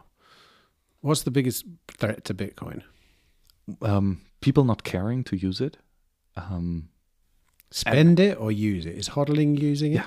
yeah, hodling is using it, getting paid in it, and and saving it for, for and making the future payment with it. Like those are kind of the three uses of, of money, right? Um, so no, I, I like for But it's never going to not exist, is it? I mean, it's going to take a lot for people like you and me to just not use it. I mean, there's no alternative, is there? Uh, if you want a decentralized money, That's, by the way, another way that that Bitcoin could could end, or at least drift into irrelevance. Of there's something better. Yeah. I, ho- I hope there's something better. Because Bitcoin's pretty shit if you look at it. It Well, would be nice if we have something better. I didn't find it yet, but well, yeah, it would be great if there was something completely decentralized that instantly transferred. yeah.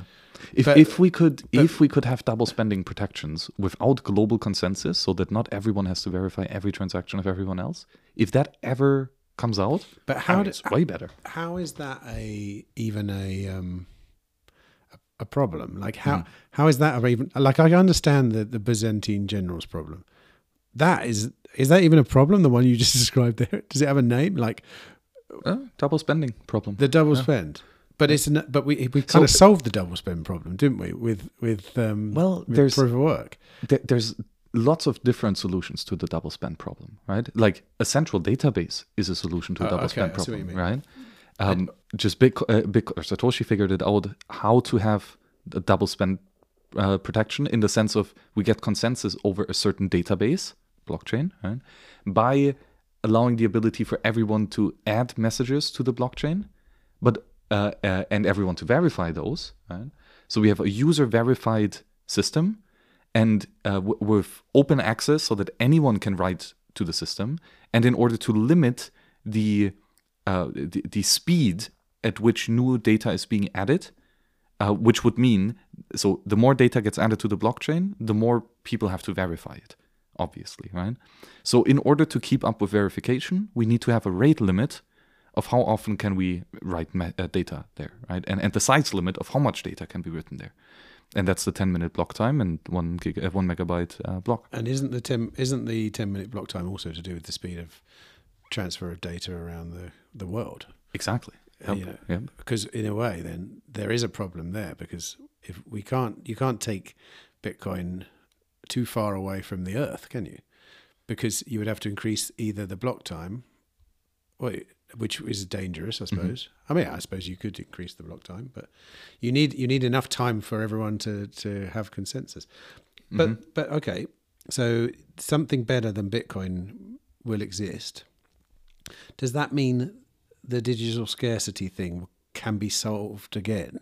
I think so. Yeah. You can solve it again, mm-hmm. like so you can because the, the the one thing that a lot of people say about digital scarcity is it's kind of like a one time thing I don't know. because because it, people would try and preempt if you try to create a another decentralized money you people would front run the market wouldn't they like the only reason that bitcoin evolved to be decentralized money was because no one really knew what was going on at the start and everyone was organically opting in and and the value then sort of created itself it was like the immaculate conception wasn't it hmm. and it, can you could do that again I think so.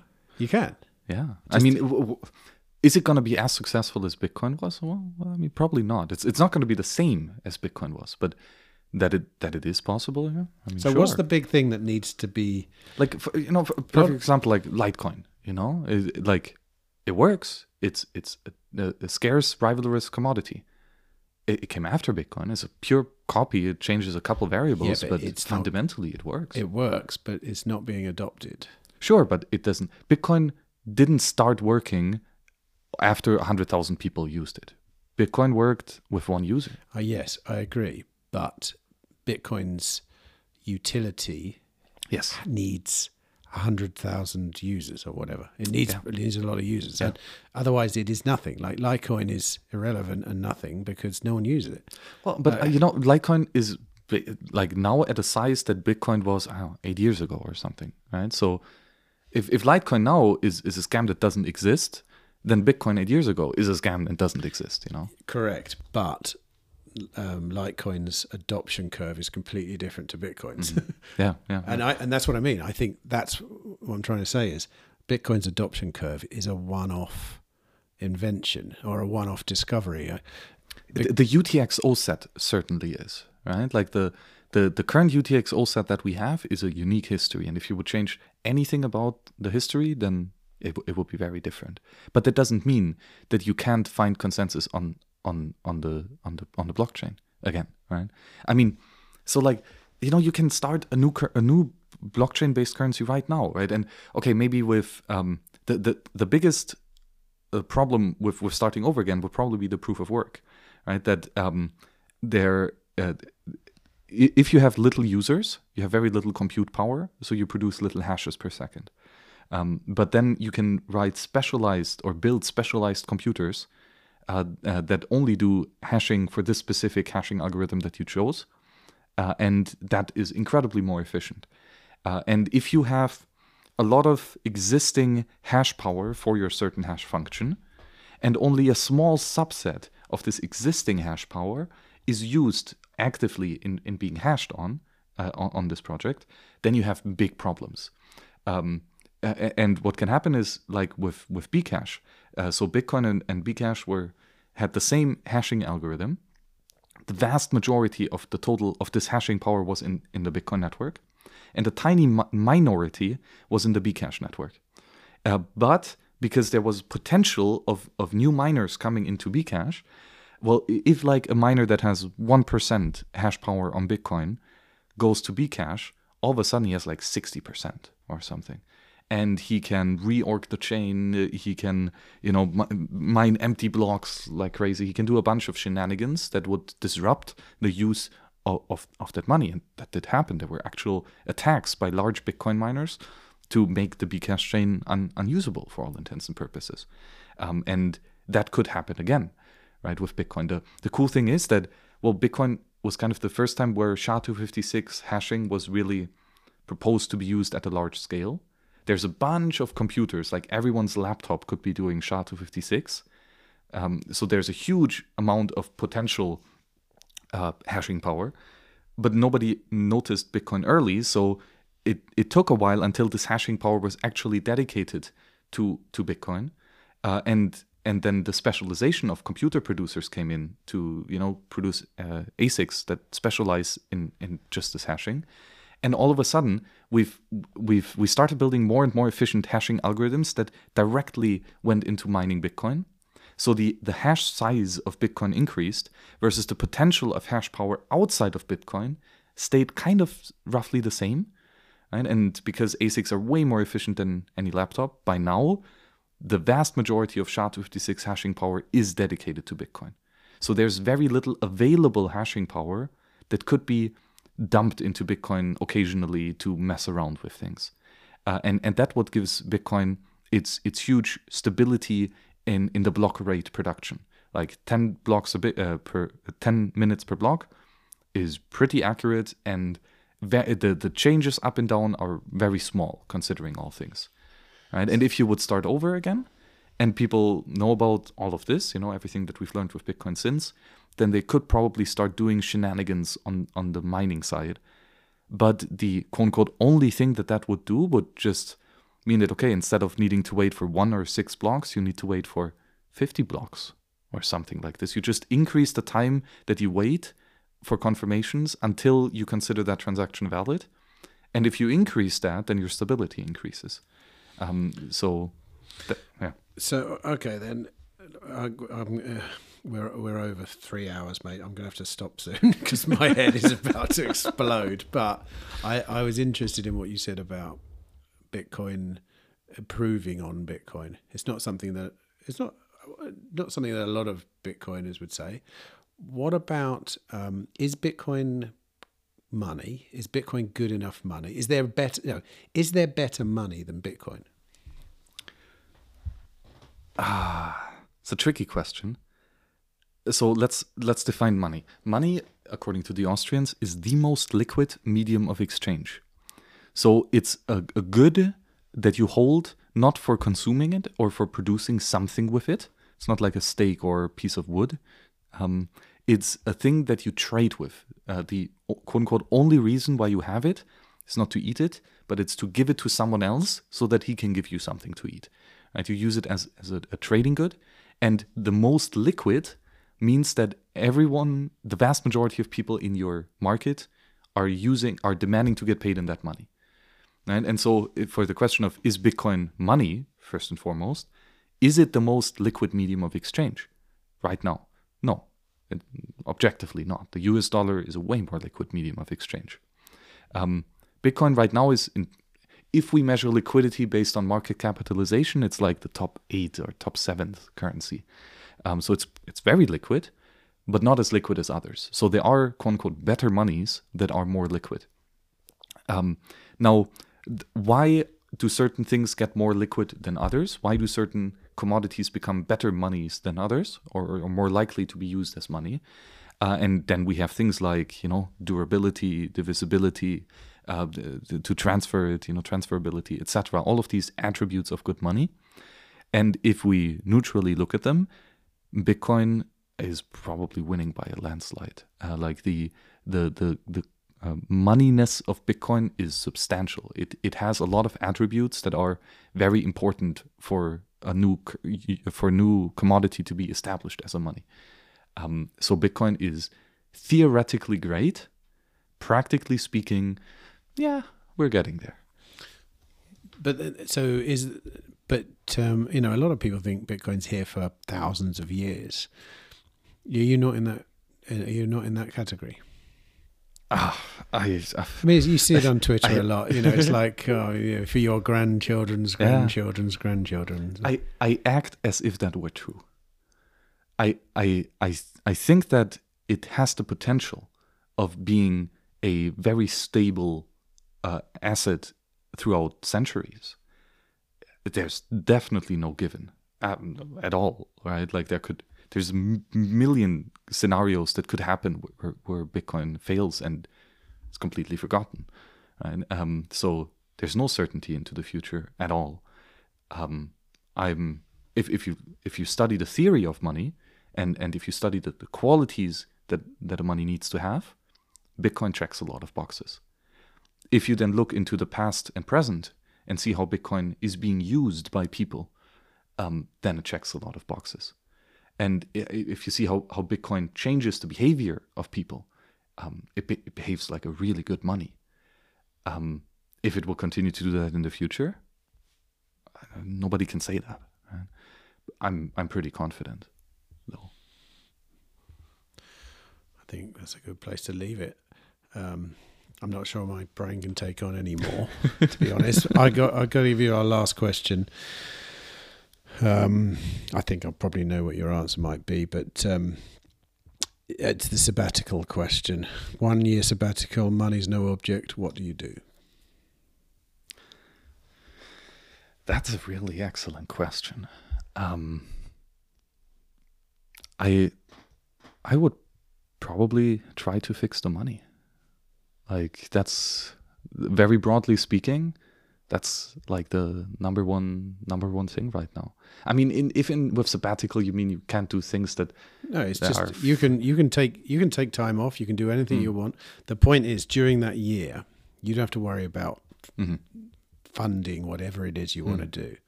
Mm-hmm. Um, you know, like could you could you fix the money in a year? Who knows? But you could build a hospital. You yeah. could you could do. You know, there's lots of things mm-hmm, you could do. Yeah, uh, give me a thousand great engineers and let's fix the money for the next year. If I have unlimited what budget, do uh, very much. The, what do you mean by fix the money though? Um, in- increasing, so fi- stick to Bitcoin. It's the best chance we have. Um, increase the uh, fungibility, meaning remove transaction history from from units. Uh, that's the CoinJoin. Lots of work there. Uh, then the other thing is the portability. Make it fast and cheap uh, to transfer, and that's basically Lightning. And we need both of that together. We need to have great privacy in Lightning. And well, yeah, a thousand engineers in a year could maybe get like 0.1% done. So I will take it, that, that type of funding. sure, I'll just write you a check. No, give us give us a QR code and I'll send you some Bitcoin. well, thanks, Max. Great, great conversation. I've got a lot to think about now. I've got loads more questions as well, but I'm literally it's dark outside, um, and yeah, wow. Um, I'm going to digest it all. I'm really going to think some of these things through. But thanks for talking, mate. I really, really appreciate it, and I hope, I hope that someone else gets as much from this conversation as I did, because it's it was a pretty personal bunch of questions that I was asking just for me. So it's probably not the best way to. I to, think it's the best way. You got to scratch your own inch, you know. Um, Yeah. That's that, that's one of the rules of, of free software development too, right? It's like you're the user of the software. You know how bad it is. You know where it's broken.